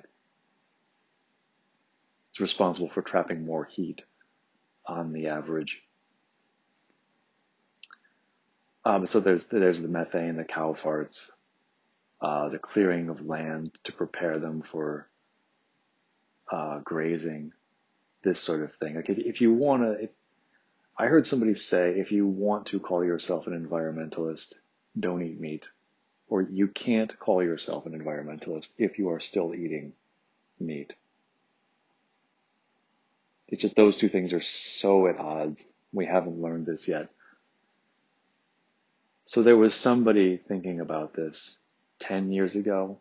Like the, the composition of what's in meat, it's basically just proteins, certain kinds of proteins, uh, and a couple other constituents that theoretically you wouldn't have to get from animals. You, you could produce those by other means. So I think the hypothesis was people want to eat meat. You're not going to eliminate that desire or that demand or that drive. So if you can't do that, come up with a replacement behavior. What is a, an acceptable substitute? And I think he, he developed this idea of, okay, I'm going to grow meat in a lab And I think this is this is the same idea behind the Impossible Burger. Basically, plant-based protein instead of having to. Um, but so I got a package of this stuff maybe five weeks ago, shortly after the. Like I wanted to get some protein that wasn't red meat, uh, and I thought I would try this stuff. Uh, meat grown in a lab, and so I fried it up into burger patties uh, I didn't have much, like I didn't have buns or anything else to put on them. I threw some cheese on top and melted that. Um, and then just ate the patties. Uh, they, they very much to me, just nakedly like that with, with cheese and some seasoning, uh, like some garlic salt and other, they tasted very much to me just like meat grown in a lab. Like there, there's no way you could put them side by side uh, in a blind taste test, and people would not be able to pick them out. they're not indistinguishable, not not by far. I, I've heard that they're oh it's it, it's so similar to beef that it's just it's the perfect. It, it it wouldn't fool anyone. It may be like if you want to shove a burger into your mouth and you're being environmentally conscious, this this would probably do the trick. You you could buy this and fry it up in burger form and then eat it. And if you're throwing enough condiments on there, um, you're not paying too close attention. You're just wharfing it down, like on your way to work in the car or something. You you would it, it would do the trick. You'd be like, okay, I just ate a burger. That was beef. Don't think about it too hard. It's a good idea. It's a really good idea. Uh, it's a very, very. That's the the correct way to think about it. It's not like, well, how do we, how do we change human behavior? How do we get everyone to just sort of develop the same moral outrage at the meat industry so that they stop eating meat? That hasn't worked. That that that has been a sentiment for a very long time. Like this is like Upton Sinclair's uh, The Jungle from the early 20th century. He was trying to like surface it to the entire nation that the meat industry was had some serious ethical problems. And it wasn't so much about the meat uh, or the quality of the meat or the lack of quality. Uh, it was about the labor force that was being exploited in order to produce the meat. Uh, and this, this completely missed the mark. We ended up with some food regulations. Like we need to raise the quality of um, the output, but the actual process, like who's being hired, like the solutions to that or improvements to that did not come from uh, Upton Sinclair's The Jungle. They came from know, the labor labor movements in the uh, early to mid 20th century. I read that Upton Sinclair said he was he was shooting for the nation's heart, but he ended up hitting its stomach instead. And this is this has been a familiar tune. There's there's been lots of works talking about oh you know the fast food industry, uh, the meat industry. There, have been documentaries, people trying to be Michael Moore, shining a light on just how terrible this industry is, how inhumane we have to treat animals in order to mass produce this meat. And it, for some reason, it just it doesn't really stick. Like people people watch them, but I don't think it changes their behavior. It's just too many. I don't know. It's not like if you buy red meat and like you take it home and you bite into it, like whatever pain was inflicted on the animal in producing the meat. It's not like you hear the cow scream or shriek or what, whatever they do when they're. You're so disconnected from like the suffering itself. So that never works. I don't know why we keep doing that. We keep making documentaries or journalists go undercover and like write these. I'm going to expose the immorality of this industry, like the uh, unfair labor practices, as if people are going to start paying attention, as though that's going to drive change. And I'm being cynical. It does drive change. It's just much slower and more indirect than what the documentary is intended to accomplish. And I think that's why I'm being cynical. Like, isn't there a more head-on way of attacking these problems than just putting out a documentary and like trying to get people to adopt new policies that will improve the world. And I think that the whole notion of beyond beef, that's a, that's the perfect way to go. Like, how do you create an alternative? You know, what's a feasible alternative to what exists that, that solves the basic problem? You have to displace whatever um, is currently problematic with something that is at least less problematic. And so yeah, I've got this, this, I've got this like package of lab grown meat in my fridge. So I, I guess I'll eat. And, uh, Oh yeah, bacon. I found a package of Costco bacon buried in the back of my freezer. I forgot I had that. Oh, but that's been wonderful. Bacon's one of those things I will not buy. It's too fatty of a meat. Like if I'm in the grocery store holding two things in my hand, like bacon and almost anything else, I will not buy the bacon. I can't bring myself to justify that in any way. It's like I'll just buy the chicken, the salmon, buy the lean protein, whatever it is. Ah, uh, but you know, I think I think I had an ex that left this behind. This this big thing of Costco protein or Costco bacon, which is protein, and so I've been frying that up, uh, just like a few strips a day, and it's a wonderful treat. It's just I oh, so good. Maybe I need to start buying bacon like every now and then. Treat yourself.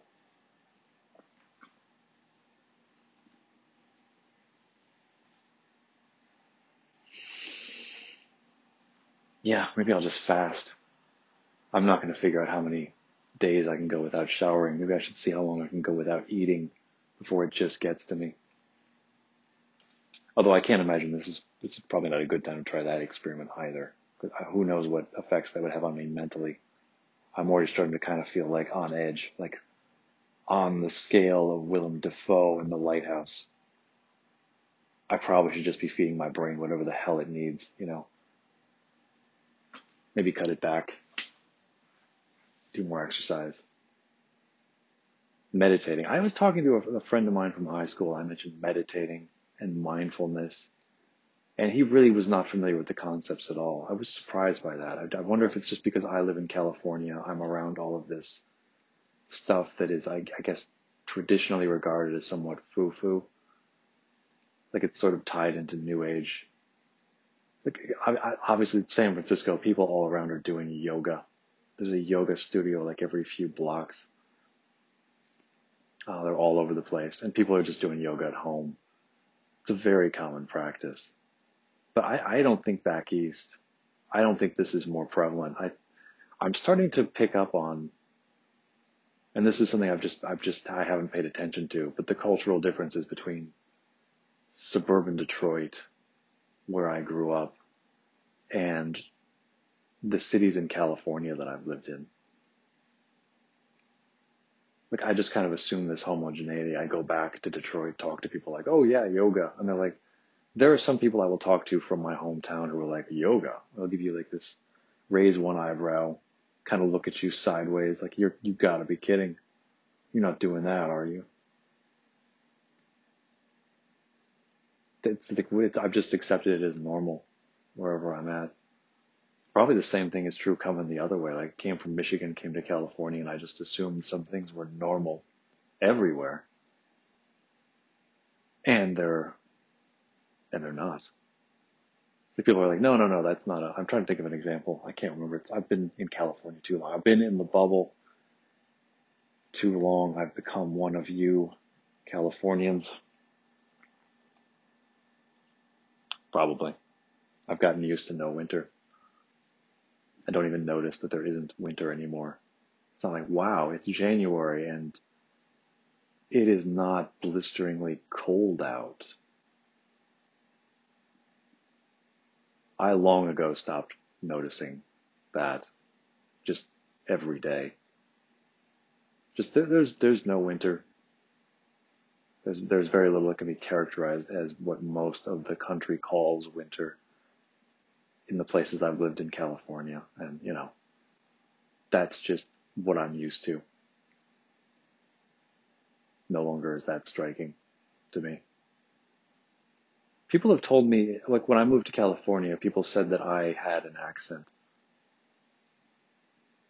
At some point, yeah, that came up. And I was like, really? I have, they're like, yeah, it's very clear you're from the, you're not from California. You're from somewhere back east sounds Midwesterny. It's not specific enough that we could tie you to Detroit, but you definitely have a very subtle way of pronouncing some of your vowels that is distinctly non-Californian. I, I could never hear it.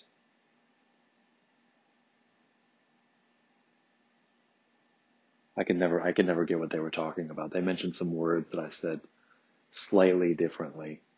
And I could I could never hear it. It was too subtle.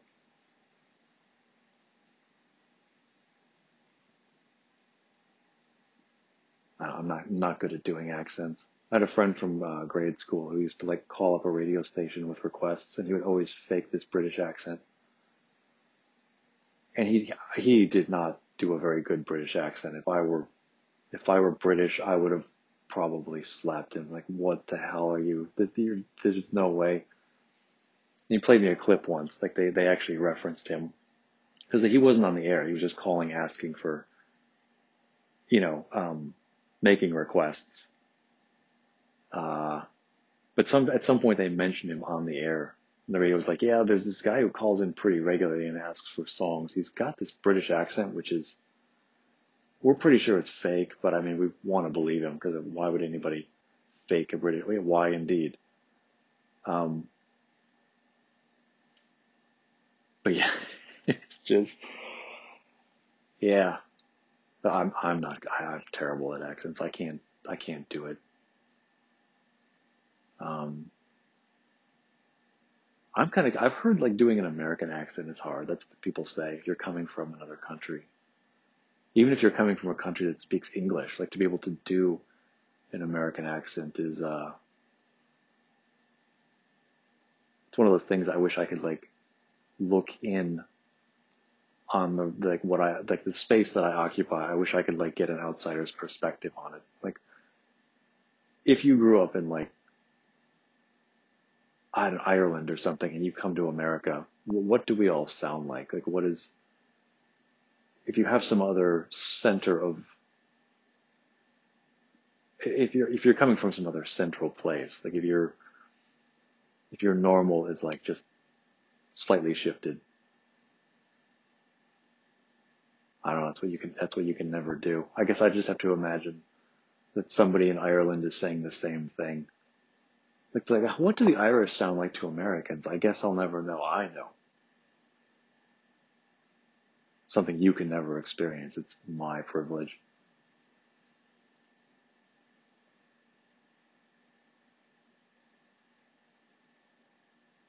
it's not getting what you want, it's uh, wanting what you've got.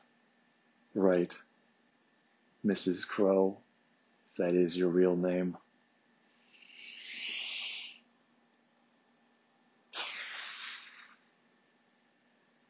But yeah, med- I'm surprised more. Meditation is has so many benefits. I'm surprised that there would be people who haven't quite heard of it yet. That it just hasn't spread.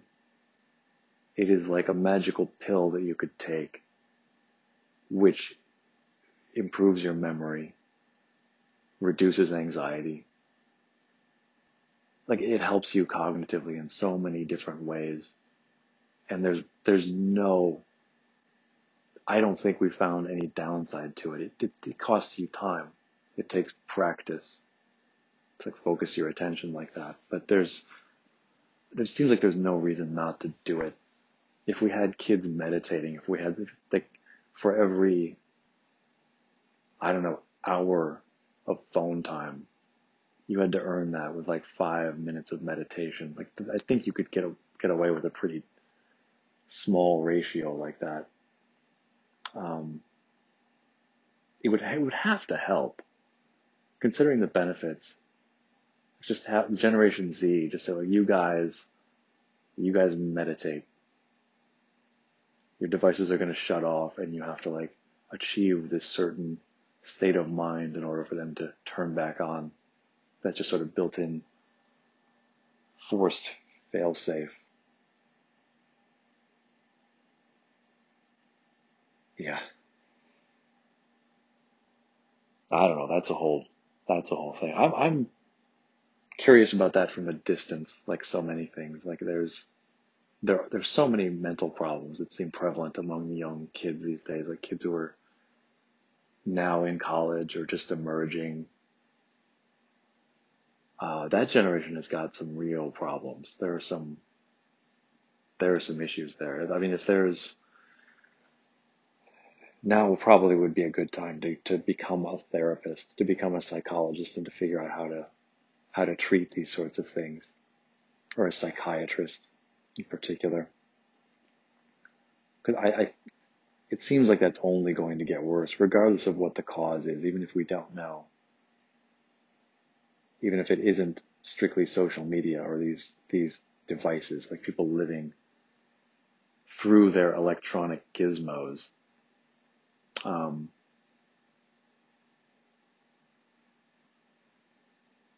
yeah.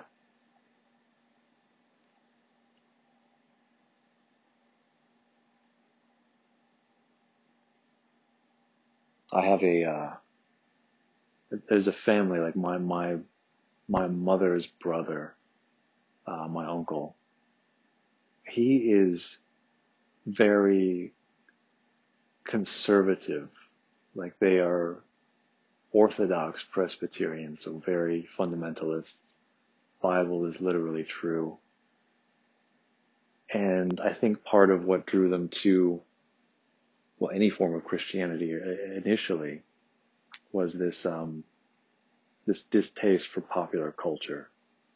I'm, I'm not sure it was so much that they were looking for a value system, so much as they were looking for an alternative to what is common. And they didn't like the fact that, like, for example, um, every like television being such a prominent element in our lives. Like, what is that doing to us?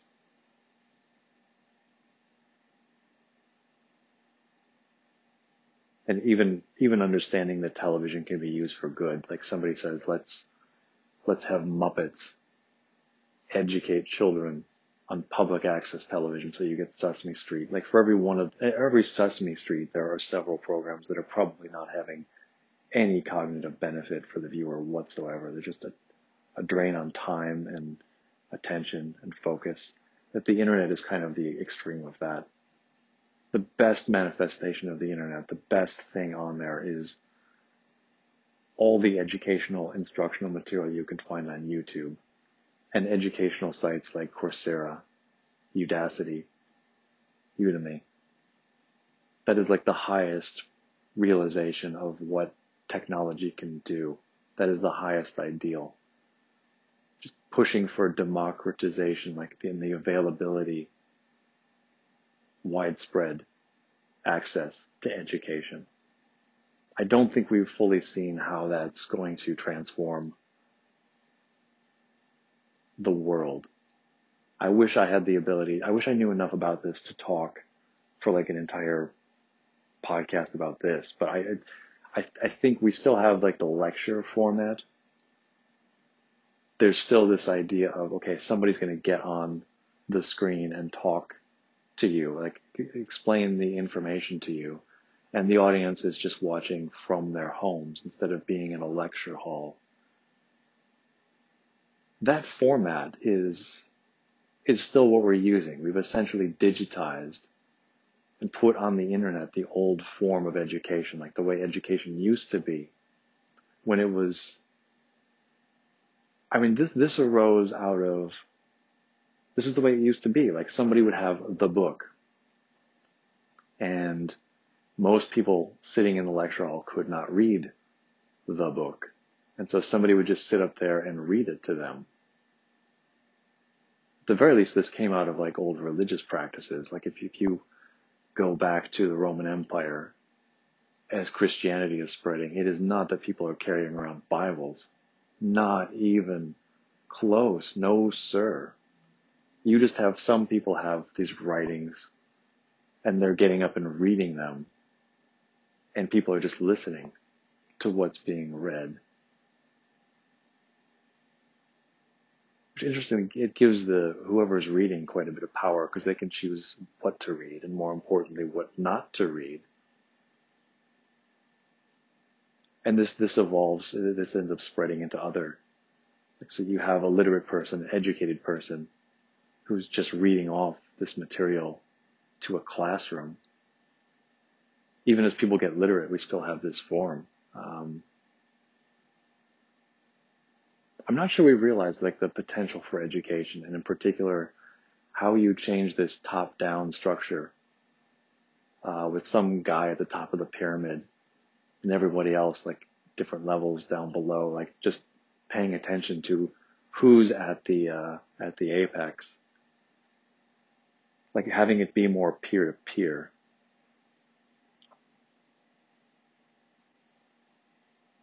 I think that's what the internet opens up. The fact that it's more like a packet switching network. Uh, you can have computers connect to each other instead of having to go through a central server. It's like you, you could have education uh, spread. Could be like the mechanism of epidemiology. It starts with one person and goes on to it's spread to a couple others. They spread it to a couple more. Like, I don't think we've really realized that potential in, in most areas. I guess there's somebody I know from Santa Barbara ended up founding a free code camp, which is a, one of those code camps. It's online and it's free and it, it leverages this mechanism for people trying to jump into engineering as a profession. Like it's not so much that there there is one guy at the top. There is this this uh, fellow I know, and he's he's he's driving the whole thing. He's maintaining the website, kind of kind of guiding the message that comes from on top, sort of advising people like high level. Here are the trends. Here's what you should focus on and not focus on. And he was originally a teacher, and he has essentially become like, yeah, in terms of like realizing your ultimate ideal in terms of like realizing your potential as a teacher, I think he wins. He's done it. He's figured out how to mobilize a massive amount of people around an educational force that he kind of guides, but that is largely self-directing and driven by its community members. That is a radical idea. It's only facilitated by technology. And I, I don't think I, I don't think we've realized that benefit in other domains yet. I think you you it's hard to to figure out how to do that because it's not always clear. You don't always have like a self-driven, intrinsically motivated group of people who are like interested in helping each other, like basically making sure that the knowledge spreads and where there's you still have a mechanism of oversight in terms of the quality. You know, it's not, you can't just give any student in a lecture hall the keys to the car and let them drive. You have to maintain some semblance of centralized control over it and govern the information that's going out, make sure it's accurate.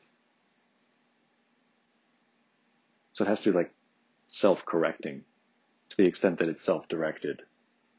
And if you're if you're talking about education, that's problematic because the people who would be overseeing the information that's coming to them, the whole point is they don't know enough about it to check it for quality. You just need that uh, need that quality built in from the get go.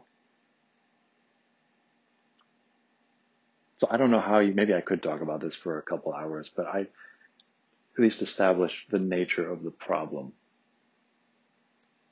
But I think that's, we haven't really, the fact that we've just taken a lecture hall from your average university and just thrown it online, that is certainly a huge step in the right direction. You want to learn anything for free or low cost, just go online and watch the lectures. And you can do it at your own pace. If you miss something, you can rewind and watch it again. Watch it over and over until it sinks in, until you get the concept. It's massive.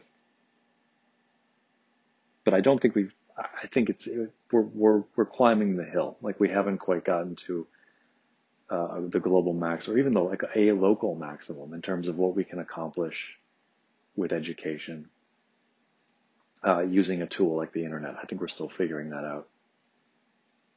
And it probably will take an individual like uh, the founder of Free Code Camp, people like that, to to mobilize to build these systems and mobilize people around them in a way that serves the ultimate goal, that you end up with people who are uh, know the material and are able to disseminate that knowledge.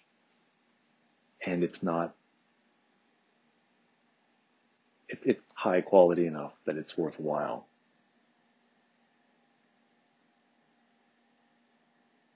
Yeah, it's kind of like the, the communal, the communal uh, equivalent of something like Wikipedia. The quality of information is tricky.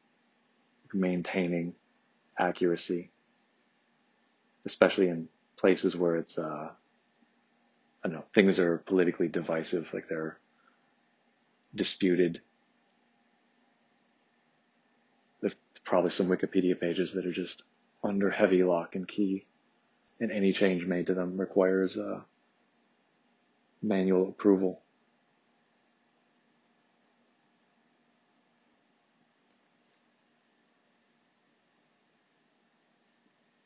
I don't know. Considering the way, uh, I, I guess I could see this being a problem. You really don't want education and certainly certain subjects in education to be driven by a crowd. Crowds are wise to a point, but I think the, the idea that crowds will converge onto a correct answer. I think that is true where there is a correct answer, but I don't think it works quite as well when you let a, if you let a, a crowd based on its knowledge amongst itself determine values. It's, it's kind of like markets are very good at, at optimizing for certain factors. If you decide, for example, that we need to fight climate change and the best way to fight it is X way. Like we need to do this. If you, if you create markets around that, the market will figure out the optimal solution to the problem very, very quickly. They're amazingly good at it. They will find a very, very good solution to it. What markets cannot do is establish the problem of should we tackle climate change in, in relation to other things? Like if we're going to allocate our resources, do we buy guns or butter? Uh, this is not something markets can figure out.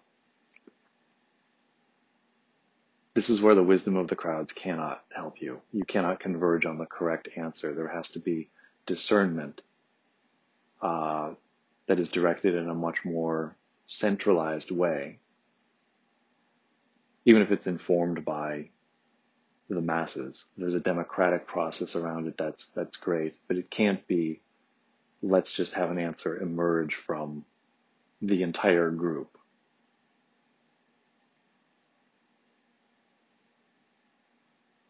Because crowd, there is madness to crowds, uh, to borrow the phrase from the title of Douglas Murray's uh, book.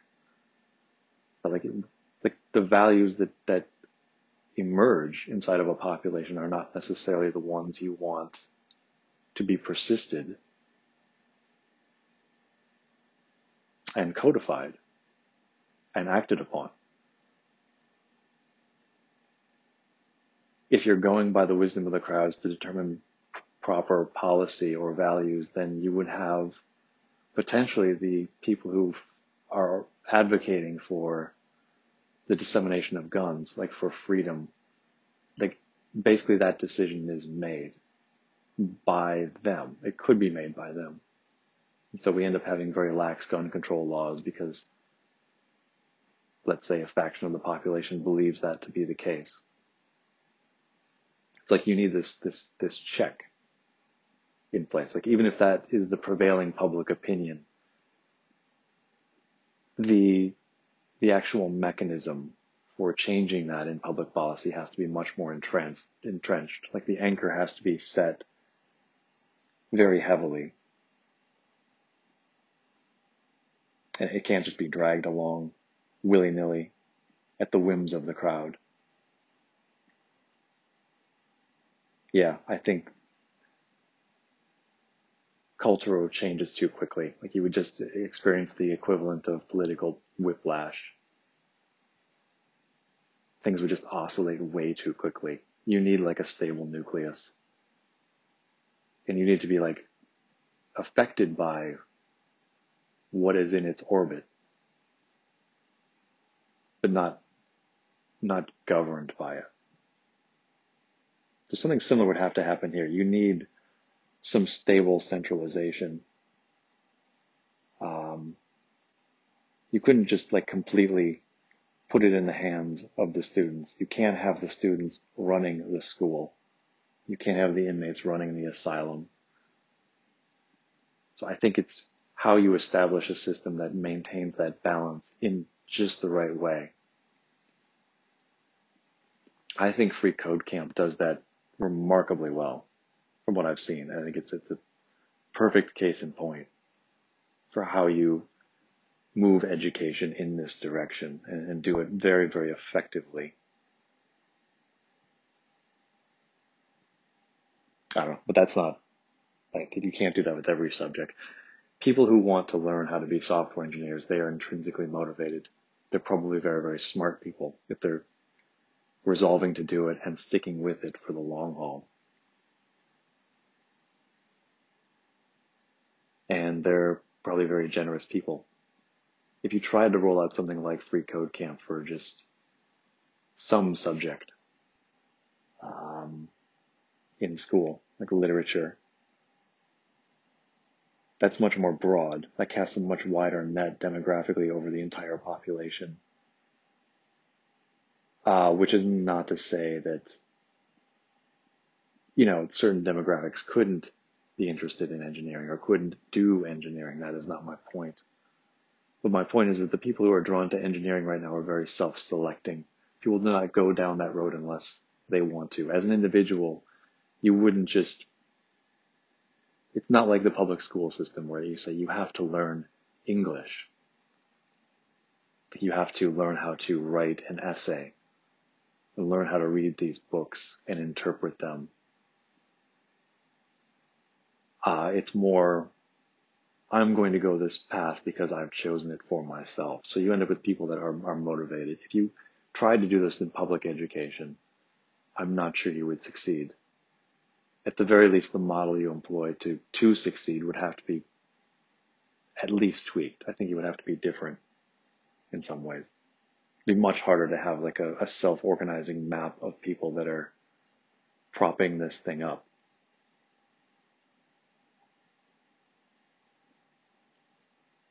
Again, with the seriousness, I just went off on a I don't know. Thing is, I haven't been watching television. I try to like watch television. Funny stuff. Stuff that is not that serious. Because I want to like absorb that. I want to like just get that sort of witty banter when I'm seeing characters just dig at themselves on screen, dig at each other, playful. I don't have enough playfulness in my life. I don't play.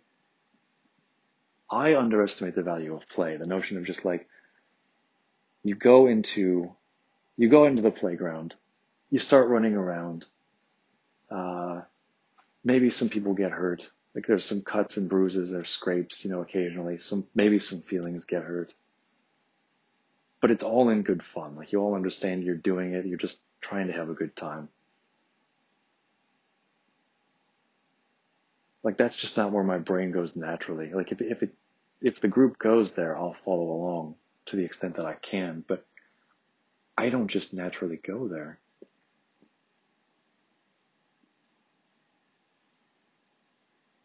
I don't quite know how to like get my brain going that way.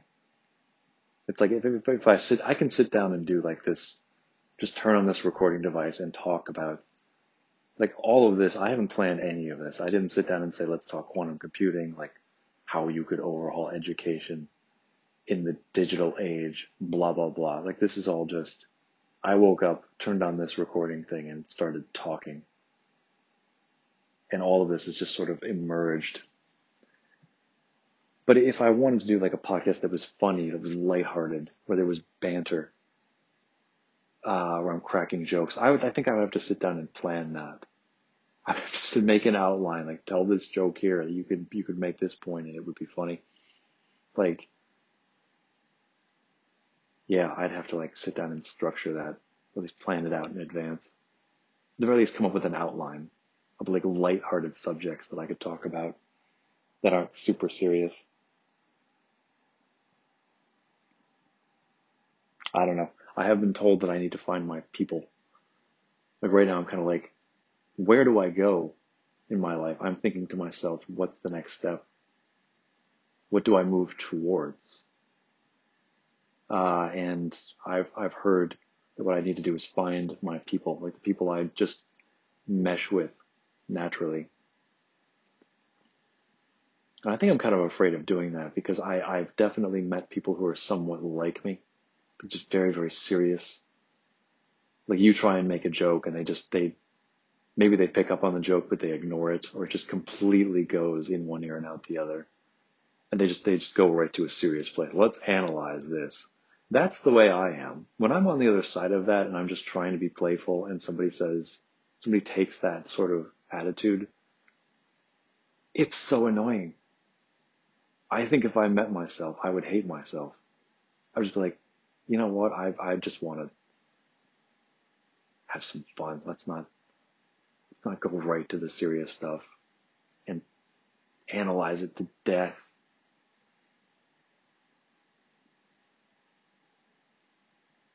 I don't know. So I guess I am kind of wondering to what extent can I change that? Do I really have to resign myself to if those are my people, do I have to be surrounded by people like that? Um, are those my people? Is that just who I belong among?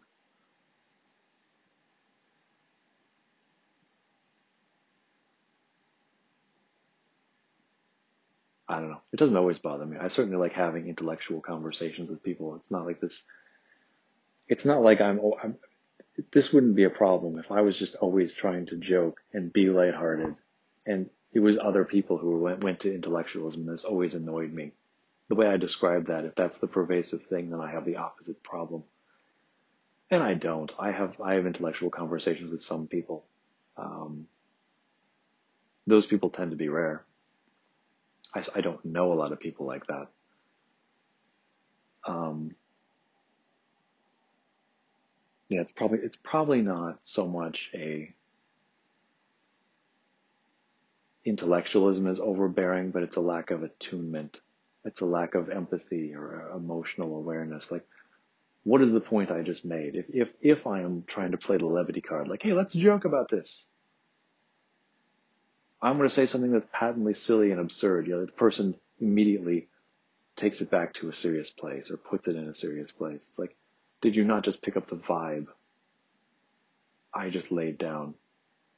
Like the, the, the manner in which I said this, you know, did you not hear the tone of my voice?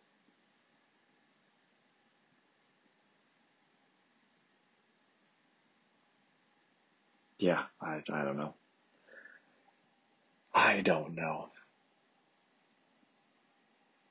but I think I think at base, like I, I probably am annoyed sometimes by intellectualism just because I know that it's so prevalent in me, and I wish it weren't. I wish it I, I wish it weren't such a driving characteristic of my personality. There's there's a I forget who said it where the quote comes from, but it's that if something in another person bothers us, it's because we recognize that same thing in ourselves. Like we know it's there, because what isn't a part of us does not does not disturb us. So if you meet somebody and you pick up on some aspect of them that bothers you, it's probably because you know that it's in yourself and you don't like it in yourself. You're, you're projecting in some way. Probably that. I probably wish I was more lighthearted. Wish I was able to just go to a funny place easier. Could make funny jokes. I didn't have to take everything so seriously. So when I meet people who are like that, it's just it's it's just a mirror. It's me staring at my reflection and not liking what I see.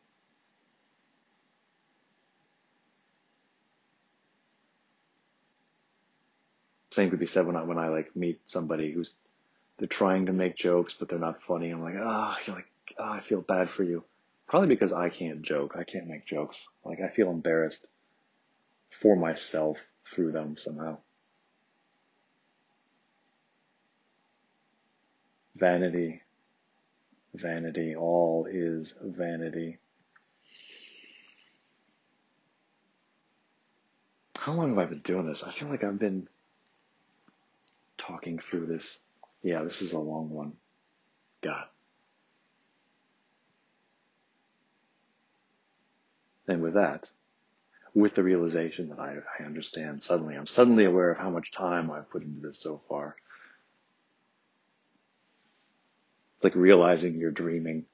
You just immediately wake up from the dream. Like, oh, how long have I, as soon as you're checking the time, it's like, okay, that's probably a, a sign that it's like time to wrap things up.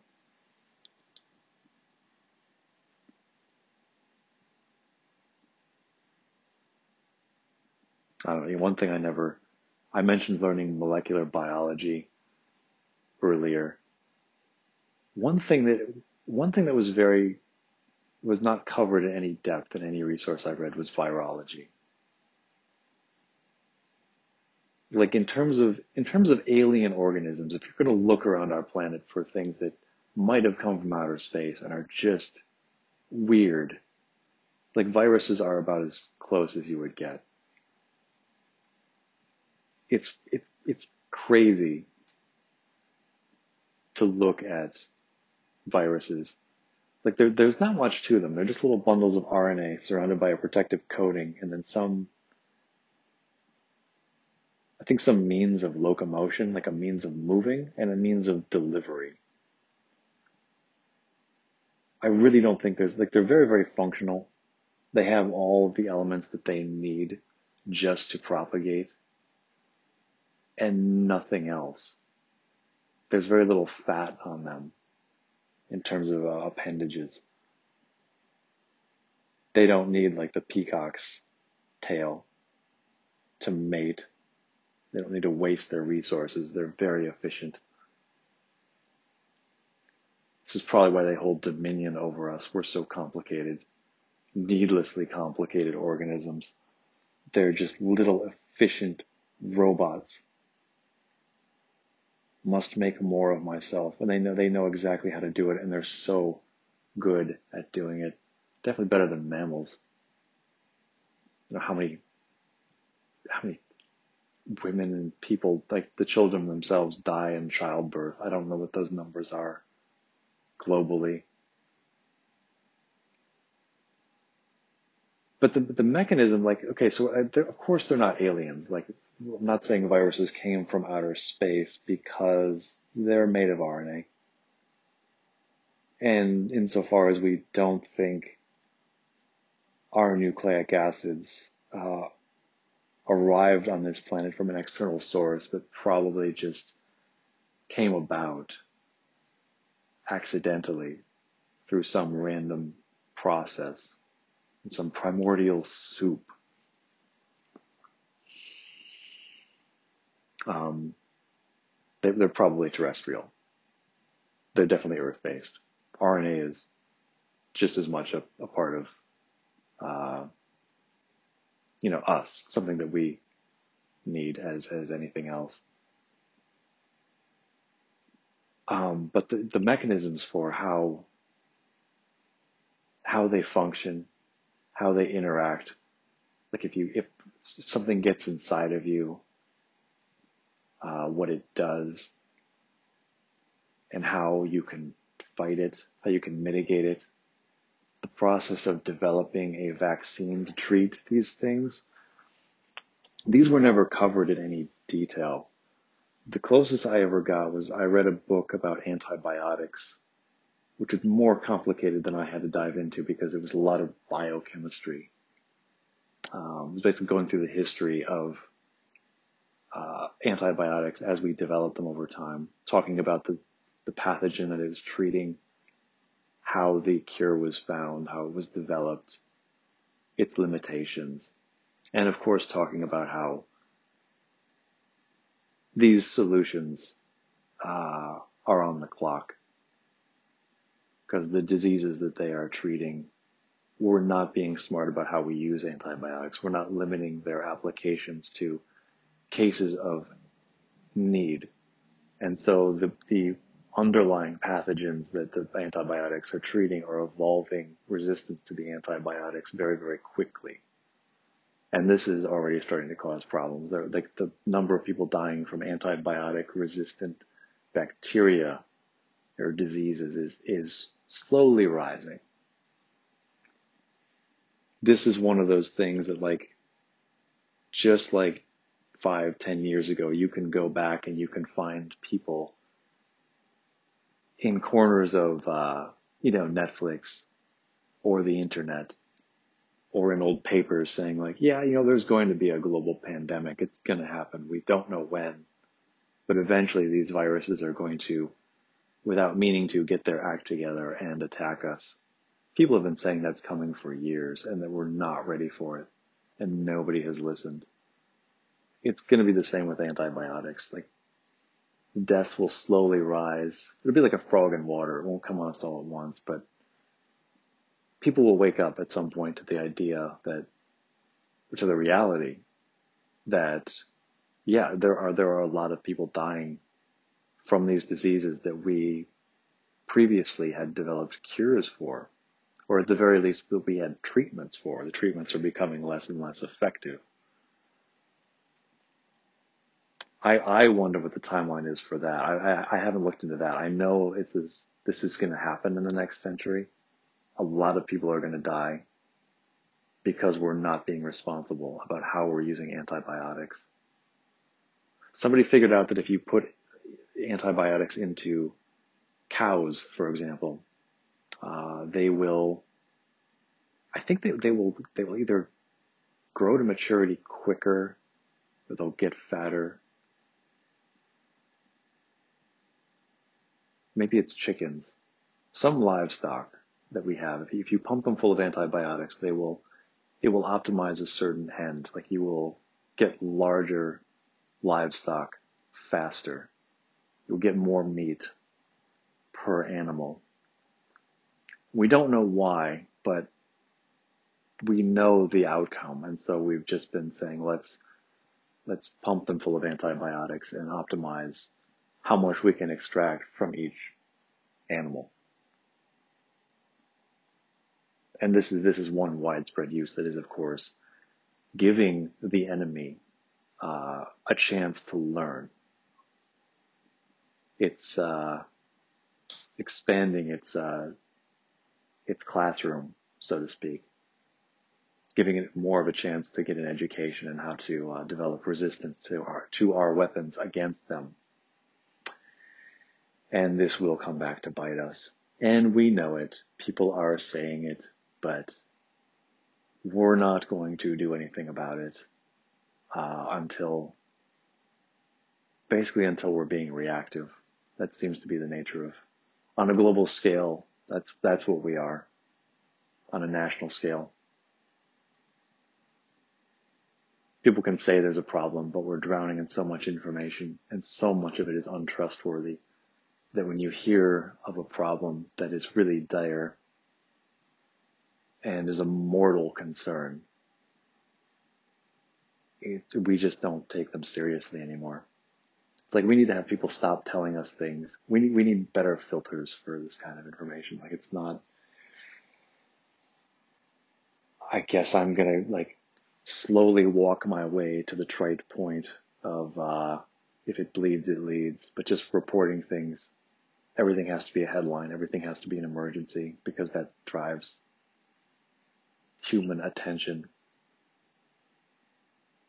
But then if everything is an emergency, then nothing is an emergency. And so it's like crying wolf.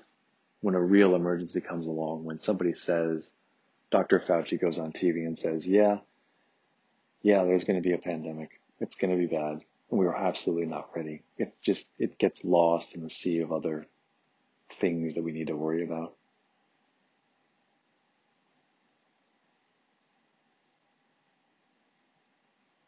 Yeah. Again with the seriousness. How do I get off that? Need to go get some vitamin D. Go sit in the sun, just fry my brain. I'll come back and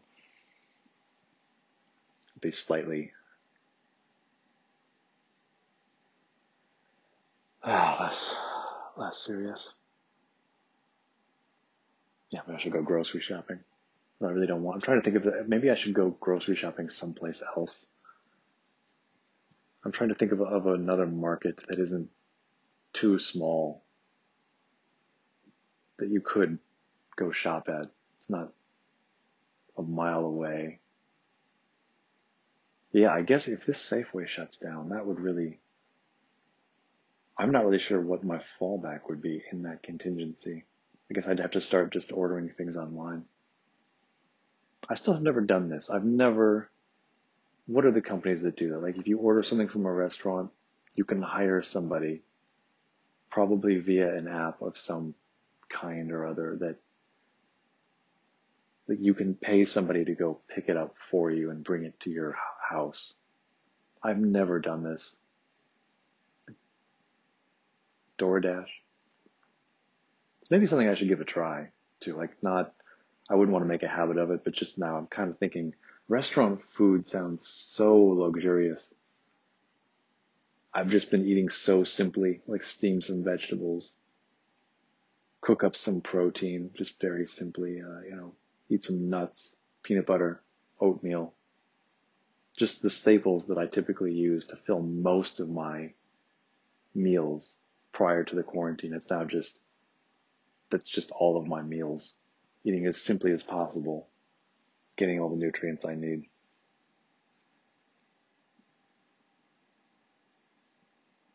Just break down, you know, uh, oh man, the expression just popped into my head was, uh, pop the cherry. I hate that expression. Um, what, uh, I'm trying to think of an alternative. Yeah, basically pop my cherry on these, on DoorDash. Like just say, you know, I can't go out and get like a, a burrito, like a massive burrito that's the size of like an infant from one of these Mexican places. Uh, so I'm just going to order one online and have it delivered. There's the whole meal.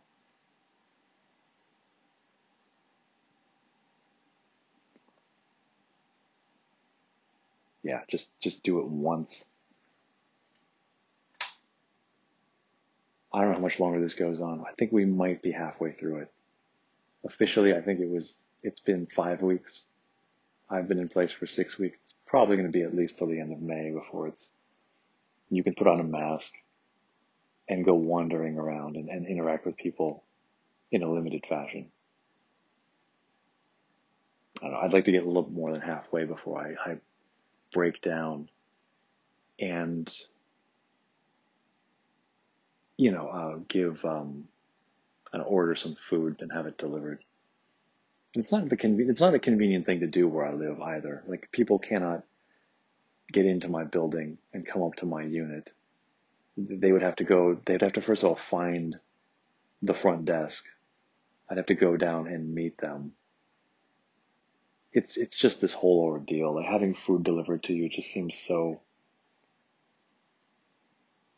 I don't know. That that is that is completely a luxury. It's just um it's unnecessary risk. Same reason I'm trying not to order too much online. I have like a my Amazon cart is full of things that I need to I'm running out of basic supplies. Toothbrushes, um, you know, soap, just have a cart full of these things and I'm to wait until trying to wait as late as I can, get as much in there as I can and just, uh, order all of that stuff at once. It's just, just one shipment. I hope it's one set of boxes. And I hope that that just gets me through. I don't have to do it again. Just trying to minimize how many, how much stuff the poor postal workers have to carry around. And, uh, the number of trips they have to make.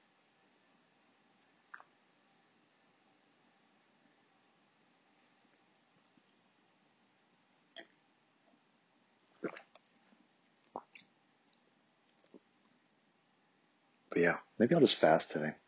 It seems like as soon as I eat, the days kind of like starts going downhill from there. It could be that I just I I don't know why I would have to eat right now. Like I guess my brain I have to eat just enough so that my brain has enough calories, but I'm not really I am exercising. I'm doing high intensity training. I used I haven't done yoga in a, in a probably two weeks now. I don't know. I should probably get back to that. And I'll go wandering around on my terrace, but I'm not expending that many calories.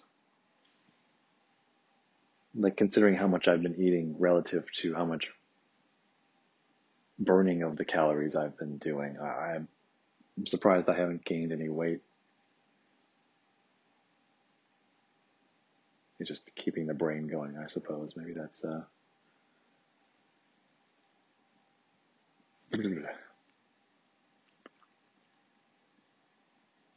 strange times. Strange times. Oh yeah, the anti-vaxxers too. I haven't heard much from them. I hear that those, those conversations in those circles online, it, it, it's really tapered off, is what I've heard. I'm I'm sure that they're still out there, and I'm pretty sure that's not going to go away. But I don't. At, at some point, don't you have to kind of accept the reality that there is there is now a pathogen that is going around killing people, and our one hope, long term, for like uh, mitigating its effect on us, right now, the best solution we know is a, a vaccine to develop a, a, a weapon against it.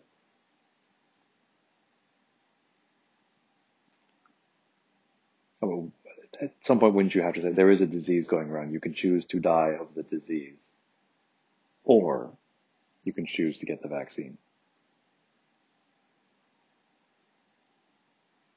And it, I guess I don't know. I, I haven't met anyone who is an anti-vaxxer. I would like to, because I would like to know precisely why. If you had a kid and it was, you have to inoculate them against potentially dying of some diseases, uh, with the risk of them developing autism and them dying. Why would you rather your kid faced the risk of dying instead of the risk or even the certainty, if you will, if you, if you prefer, of autism. Is autism really that bad? Is autism worse than a potential death sentence? Like that seems to be the trade-off. And it seems to be anti-vaxxers are pick, picking one over the other. And generally it's the wrong one. But I don't understand the logic there. Like you would really like talk about the the first of all, this is assuming all this is true, and of course I don't believe this. There's no clearly established link from what I've been able to gather between vaccination and autism. I don't think we know clearly enough what causes autism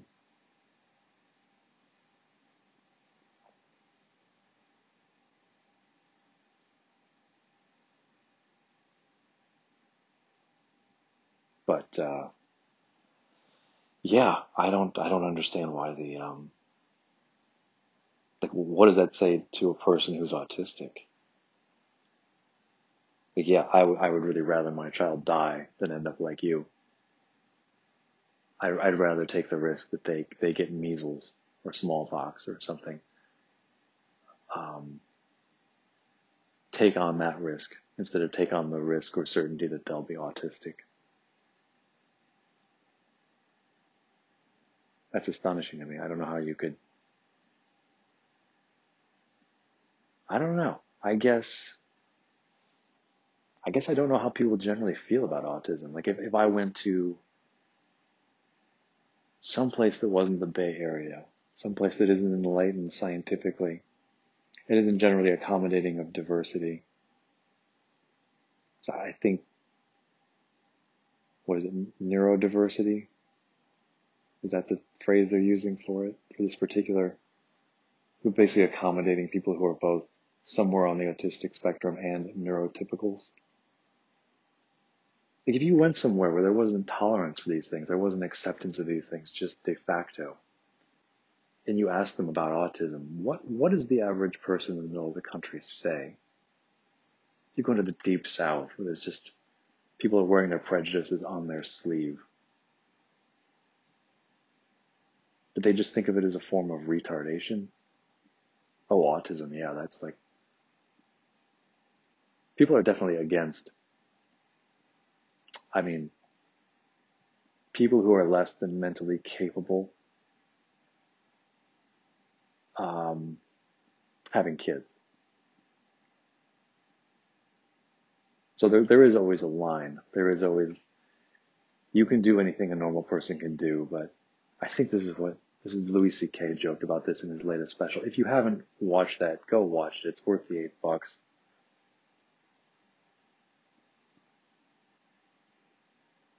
Or, you know, if you feel you have to, torrent it if you don't want to support him financially. But I mean, I don't, uh, I don't know. I don't begrudge him. This is, um, this is, this is precisely what I'm confused about. So I've, there was a tweet from Roxane Gay who wrote a book called Bad Feminist. When I was reading feminist stuff, I picked this one up and she's writing from the perspective of, I'm a feminist and she's a, uh, she's black. And interesting perspective. But she she was on Twitter, and in the wake of Louis C.K. and his little sex scandal coming to light, um, I saw somebody post the question on Twitter to Roxane Gay, like, please let us know when Louis C.K. can perform again, when it's permissible. And Roxane Gay responded to this with something, I think she said, bitch, I will. Don't hold your breath. I don't really understand the mentality that went into the question or into the answer. The notion that there's any individual out there whose decision it would be, like they have, they're an arbiter of when, when we've moved past this mistake that Louis C.K. made and we've forgiven him enough that he's allowed to perform again. That, that there is anybody out there who is an arbiter, that there should be, or that this arbiter ought to be Roxane Gay. And she takes it on herself to be this arbiter and she says, yeah, you know, I, I haven't forgiven him and it's not going to be, it's going to be a long time. He really screwed up bad. Like, really? When did we start looking around for people like, I need to like outsource my moral compass? You know, I'm going to like delegate my moral outrage about this to somebody that I look up to, some author who writes stuff in women's studies, cultural studies, sociology, is a public figure. I'm to figure out what they think and I'm to defer to them figure out how pissed off I should be and for how long. What kind of way of thinking is that?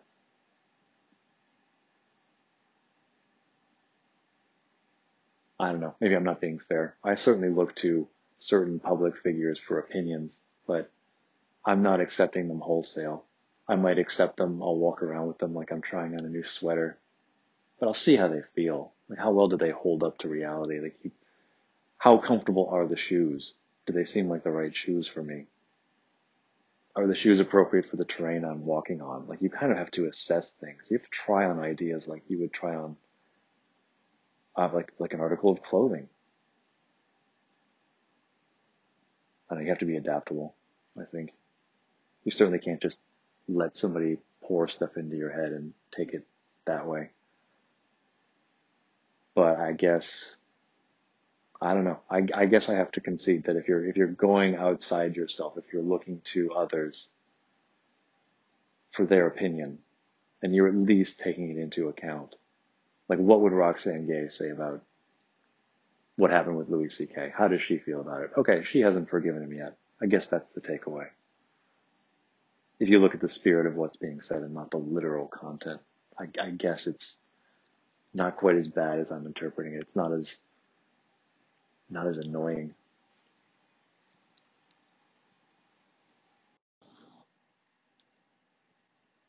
Uh, so there's there's another question I'll raise here at the end. I so I recorded a I recorded a podcast last night, like very very late. I spoke for about an hour about like dream analysis and the principles behind that, and I kind of realized at the end like this is I, I'm just gonna bury this.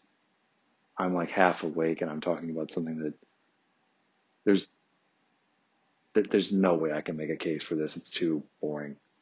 But I, I, I talked through a point yesterday that I think I could touch upon here. I do want to like re-examine it in the light of day. Uh, so it seems like in terms of like tolerance, like like again, I'm in San Francisco, I'm in the Bay Area. People tend to be pretty open about things here, and I kind of wonder just how open this is. Like people gen- generally are pretty I go online and read articles by strangers. You hear people in conversations. It seems like people are readily admit that they are in therapy. Like this, this seemed to be something that you used to just conceal. Like you would never tell people, "Oh yeah, you know, I'm, I'm in therapy." I like, "Oh, there's something, there's something wrong with me. I'm damaged psychologically somehow." Like this was just, you should never let anybody know this. It was just a, shameful secret. Um, I rather like that this is not strictly a stigma, at least in the circles that I run in and the things that I read, the people I encounter, the culture that I live in, even if only locally. Because I don't think it is something that should be stigmatized. I think it's actually something that's a good deal easier to deal with in the majority of cases, in the cases of just like garden variety neuroses, if you're able to be open with the people around you, if you're able to say, you know, like, oh, you know, I have, I have anxiety. This is, forgive me. Like, I think it becomes much more manageable. You, you can, you can accommodate people around you who have these things better. And it, it just helps not to carry it around like a secret. It, if you have to hide it, for fear of social stigma, that makes it all the worse. It becomes such a, it's a, so much a heavier load. There's a, there's a, there's a series on Netflix. Sorry, it's not on Netflix. It's on Amazon Prime, I think, called Modern Love, Modern Romance. And a few episodes of this were really, really good. Each episode is separate. It's its own story. And one of them stars Anne Hathaway, who is bipolar. And it's not immediately clear that she's bipolar. She's she's going out one morning and she's just very happy, and uh, you know uh, she runs into a guy in the supermarket. It's like a fairy tale. Everything is like brighter than it should be. The cinematography just is over the top. Everything's really colorful. And she's way happier than she should be for like shopping for fruit in a grocery store at, uh, you know, probably seven or eight in the morning. And she ends up meeting a guy, asks him for a date, and she goes home. And later she kind of like just gets into her bed and cannot move. So we, we, we first meet her when she's, um, I don't remember, like she, we first meet her in a state of mania or hypomania and then she she falls into the depressive cycle and she's there and so she ends up having the date with the guy when she's still depressed. And she's a completely different person than the person that he met. And you know she has to come back to him later and say you know let's try this again because i'm feeling better. When she, when she swings back into the manic state um, she tries to line up a second date and tries to like get her life together so it looks fine and uh, you know it, it's really it's really quite touching um, but the at the end of the episode i mean her job is a kind of a background thread it's focusing on how it affects her romantic life but she ends up getting re- like basically fired from a job because she can't consistently show up. She's managed to hold a job because when she's manic, oh, she can do the work. So if she's absent for, you know, a few days at a time because of a depressive episode, she will come back and more than make up for it in her manic state, which is, from from what I understand about bipolar, roughly what you would expect. But it gets to the point where there's not enough consistency. She gets let go and at the end of the episode, she's having coffee with her boss, her former boss, her former coworker. I don't remember. But she ends up telling her, you know, like, I, I have bipolar.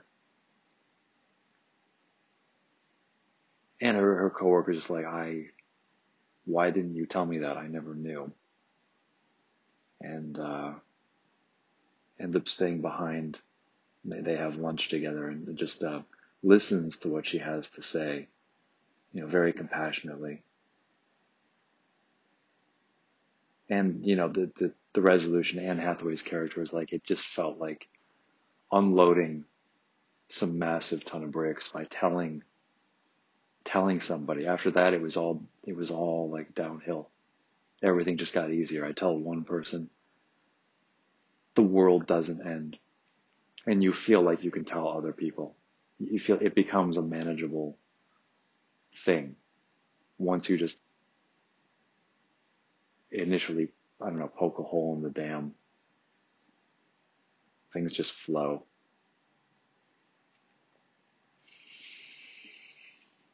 Yeah, highly recommend you, you check that out. But it's the whole notion of secrecy. So I like the idea that as a culture, we're moving in the direction where you can say, I'm in therapy. And honestly, so there's one, there's one thing somebody told me, like my ex, my ex-girlfriend's mother said this to me a long time ago. But she said there, there are two types of people in the world. There are people who have been to therapy, and there are people who have not been to therapy yet. So I think what you're supposed to take away from that is that it's it's a foregone conclusion that there is something wrong with everyone and that everyone ends up on a therapist couch at some point.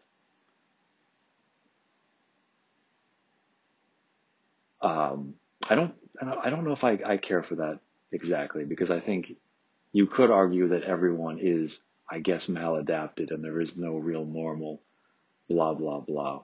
But I would rather liken it to this. I would I would rather say um, therapy is like something like going to a gym. It's like exercise. Like you, you definitely can go your entire life without doing it. I think you can be just fine. I think most people would be. And there are some people who are so physically unhealthy, like their physical health gets to a point the factors in their life are just so out of balance that really they need they need to get exercise. Like they need to work it into their lives. They need, they need to make a point of doing it just to fix whatever problems are in their lives. They're they're at risk for heart disease or or, or diabetes. They're pre-diabetic. You you have to like start. You have to go get physical exercise. You have to go to the gym. And then like there's a lot of people who don't have to go to the gym but for anyone who chooses to, it's probably not a bad idea. Like it, it unless you overwork yourself to the point of injury, uh, you're probably better off getting exercise than not. So I, would say it's like that. I, I like that better because I don't like the stigma of you should only go to therapy if if you accept that there is something wrong with you. I think that if you presuppose that, then, then there is a stigma. And if you say to somebody, hey, you know, consider therapy, people don't want to think that there's something wrong with them, so they're inclined to shy away from that. No, I'd, I'd rather not. I'm aware of the stigma. If you sell it to them as it's just mental fitness, you're just going to optimize what is already working very well. Like you're, you're fine, but you can iron out some of the kinks and really streamline what's going on in your head and streamline your efficiency as a person, your efficacy as a person. That I think is an easier sell. Like if people were to, to seek it out more proactively instead of like waiting for something to go wrong, waiting for things to get so extremely bad that you, you just, you can't avoid it. Somebody in your life says you have to go talk to a psychiatrist or talk to a therapist. You gotta work it out. If it was something that people just felt more, I'm going to go do this because it's mental calisthenics. I, I, I think that's the attitude to have towards it. And if that is the attitude, then it's it's not a stigma. It's it's not clear. Like you you somebody could say I'm going to see a therapist or a psychiatrist, and it's not because there is something so wrong with me that I, I first of all there is something wrong with you. It's nothing to be ashamed of. But you just don't, don't assume that there's a problem that's so extreme that you have to shy away from the person. Maybe the person is just going to the mental gym and they're trying to keep themselves fit This is admittedly a very expensive gym. Uh, this is not a this is not a cheap gym. People, these kinds of trainers are very um, have a lot of very specialized knowledge, and their hourly rate is, of course, much higher. Um, but yeah, the stigma of therapy, the fact I think it it should be something people seek out as much as they can, or as many people should seek it out, and as early as possible because I, I think there's there's very few people who wouldn't benefit from it, at least in some small way. And if, if you wouldn't, if you go for like a few weeks and it turns out you're fine, I mean, that's, that's all the more. But especially with, I touched upon this earlier, like Generation Z, like that generation coming up, it's going to be tough to convince a lot of them that there is something wrong with them. I think this whole idea of whatever the cause might be, if it's social media, if it's the devices, whatever is causing this, this spike in mental illness. And it's coupled with the kind of arrogance that, you know, I, I'm fine. Like I know everything. Like every generation seems to have the conceit that it, it doesn't need to consider what its elders are telling it. It just is inclined to figure it out for itself, which is probably more of a strength than a weakness. I mean, if you're determined to live your life and to figure things out, like you gotta do that. If we were wired to just listen to what our parents told us all the time, I don't know, I'd kind of just in my head imagining what that leads to if you play that out to the logical extreme. That is, that is a very that is a boring world and a world that is not capable of adapting.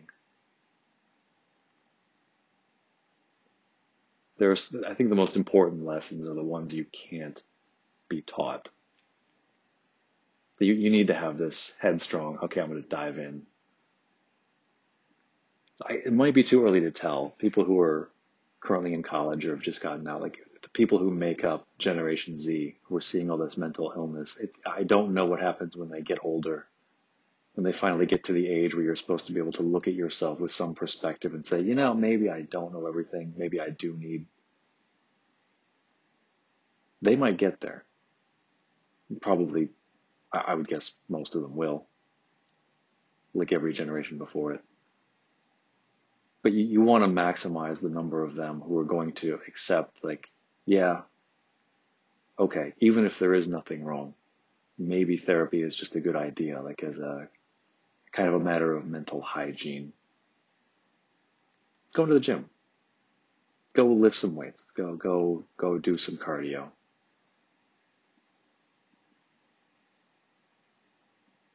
If there's nothing wrong, really no harm done. A little bit of time, some money, kind of just, but at least you'll know. If you go to the doctor and get your annual physical and you get a clean bill of health, at least you have the clean bill of health. You have the, the peace of mind to know, okay, I'm fine. There's not like some creeping anxiety issue, something that's affecting me. Even if there's something mild affecting me that isn't, doesn't require treatment, at least I've gone and talked it through. It's like meditation. Like you, what's the downside besides the, the, the cost in time and money to the individual?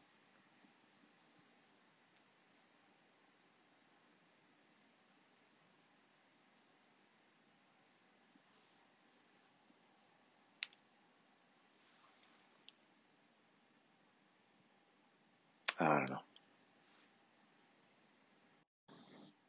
Carl's the book I was talking about earlier, Carl Jung's book about psychological types, like his original uh, body of writings that eventually lead to the uh, Myers Briggs, like introverted and extroverted are the basis of it, but there's other elements of personality, like there's there's thinking, sensation, intuition. These dimensions that make up the Myers Briggs categories. These apparently go back to the Gnostics an early branch of Christianity that just ended up going nowhere. But essentially, its its its interpretation is that in order to find God, you look within yourself. There there are non-canonical books from the New Testament, or sorry, that are not in the New Testament. This is what makes them non-canonical. Things that were written about Jesus that did not make it into the Bible. And one of them contains the, the, the saying, you know, the kingdom of heaven is within you. And this is, this is actually in Luke. It actually is in one of the gospels in the Bible. But basically taking that idea and developing it more.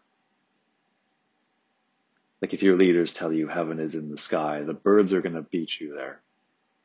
If your leaders tell you, you know, uh, it's in the sea, the fish are going to beat you to it, just look, go inside of yourself kind of this, this, this whole Christian rebel, like this Jesus saying like, yeah, don't, don't follow leaders. That's right. Bob Dylan was like Jesus, at least the Gnostic Jesus.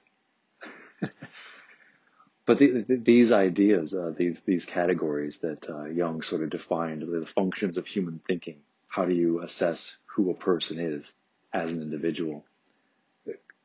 I don't think people were really trying to do that in the days of the Gnostics, but they had these ideas, um, thinking, uh, sensation, intuition. These categories came from Gnostic concepts in early Christianity. And of course, Carl Jung does talk about this, but like we have objective psychology. We, have, we, we, we are trying to make it as scientific as possible in so much as we're trying to look at another human being, remove our own biases that are like warping our perception and try to make sense of the other person. It's like you can't really peer into them directly. And whatever you're perceiving is going to be warped by who you are. And so it's hard to get to objective truth when it comes to psychology because we're in our own way. It's like trying to look into mirrors facing each other and seeing all the way into that infinity. Like you're always, your head is always in your own way. You can't see very far. It's that challenge. But it didn't used to be like that. The emphasis on the individual and understanding the individual is a very new idea. I mean, culturally, I don't think it's what we're used to. I've, I of course object to it because of my whatever intellectual sensibilities because of because I grew up in the, at the end of the 20th century and this is this is not something we value but I do look at like religious fundamentalists people who are very orthodox have a very literal, literal interpretation of things which simply cannot be literally true. And there's sort of a hive mind to it. Like, I'm not going to worry about how accurate this is relative to anything else. I'm just going to plug into this body of knowledge with these other people, and this is how I'm going to operate. I mean, as nutty as that sounds, it's, it does kind of sound like Eastern philosophy, like this notion of there is a holism to it. Let's kind of kind of communally accept these things. Let's not all individually assert, you know, our individual personalities. Let's not let that bring us into conflict with each other. Let's just let's just accept certain parameters collectively as being true. And there's there's a kind of cohesion in this. There is the hive mind.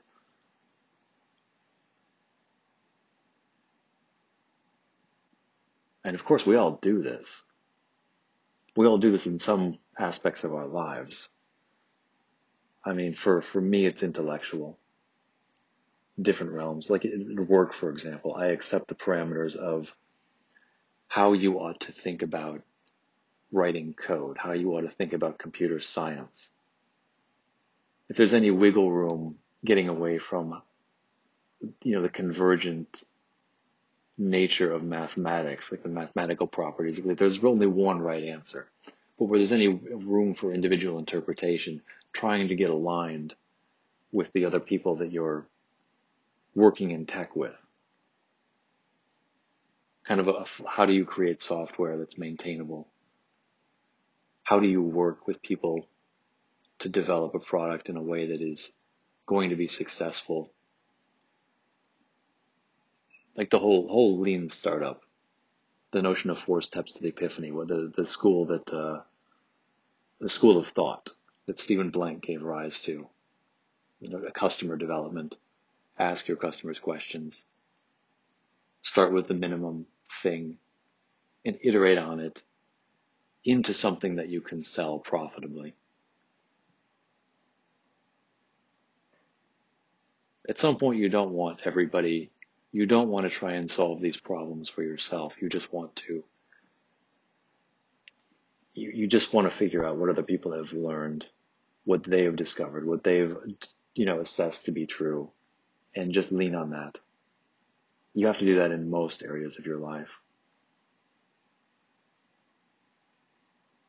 And it, it, I, am of course skeptical of the idea that if you're if you're thinking of a value system, like what are your morals, I'm not sure you should delegate that. I'm not sure you should plug into a, a hive mind to figure that out. But I think that's basically what people are doing. It, it's outsourcing. It's outsourcing your morals. The way the person I talked about on Twitter is pinging Roxane Gay. Like I'm outsourcing my sense of moral outrage how angry should I be and for how long? What should I think is right or wrong? Uh, you know, uh, in general, what should I believe about uh, my ability to transcend mortality?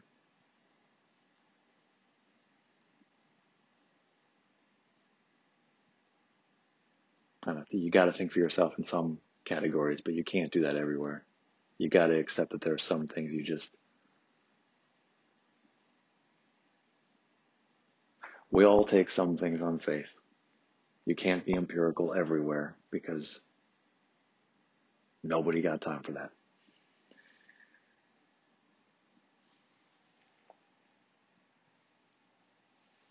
Okay. I've hit the three hour mark here. I think that is, that is long enough. I've just, I've, if nothing else, I've proven to myself that I can sit here and do this for three hours. This has been great. It's taken my mind off of food for the morning. I'm halfway through the day. I'm just fasting. I'm gonna go get some sunshine. This has been great. Let's do this again sometime. Uh, if you're listening, thank you for listening. It's been a pleasure talking to whoever you are. Um, I wish you the best in this pandemic. Keep up hope. We're going to get through this together. We're going to emerge victorious on the other side, most of us. I, I hope that you stay healthy as well as your family, friends.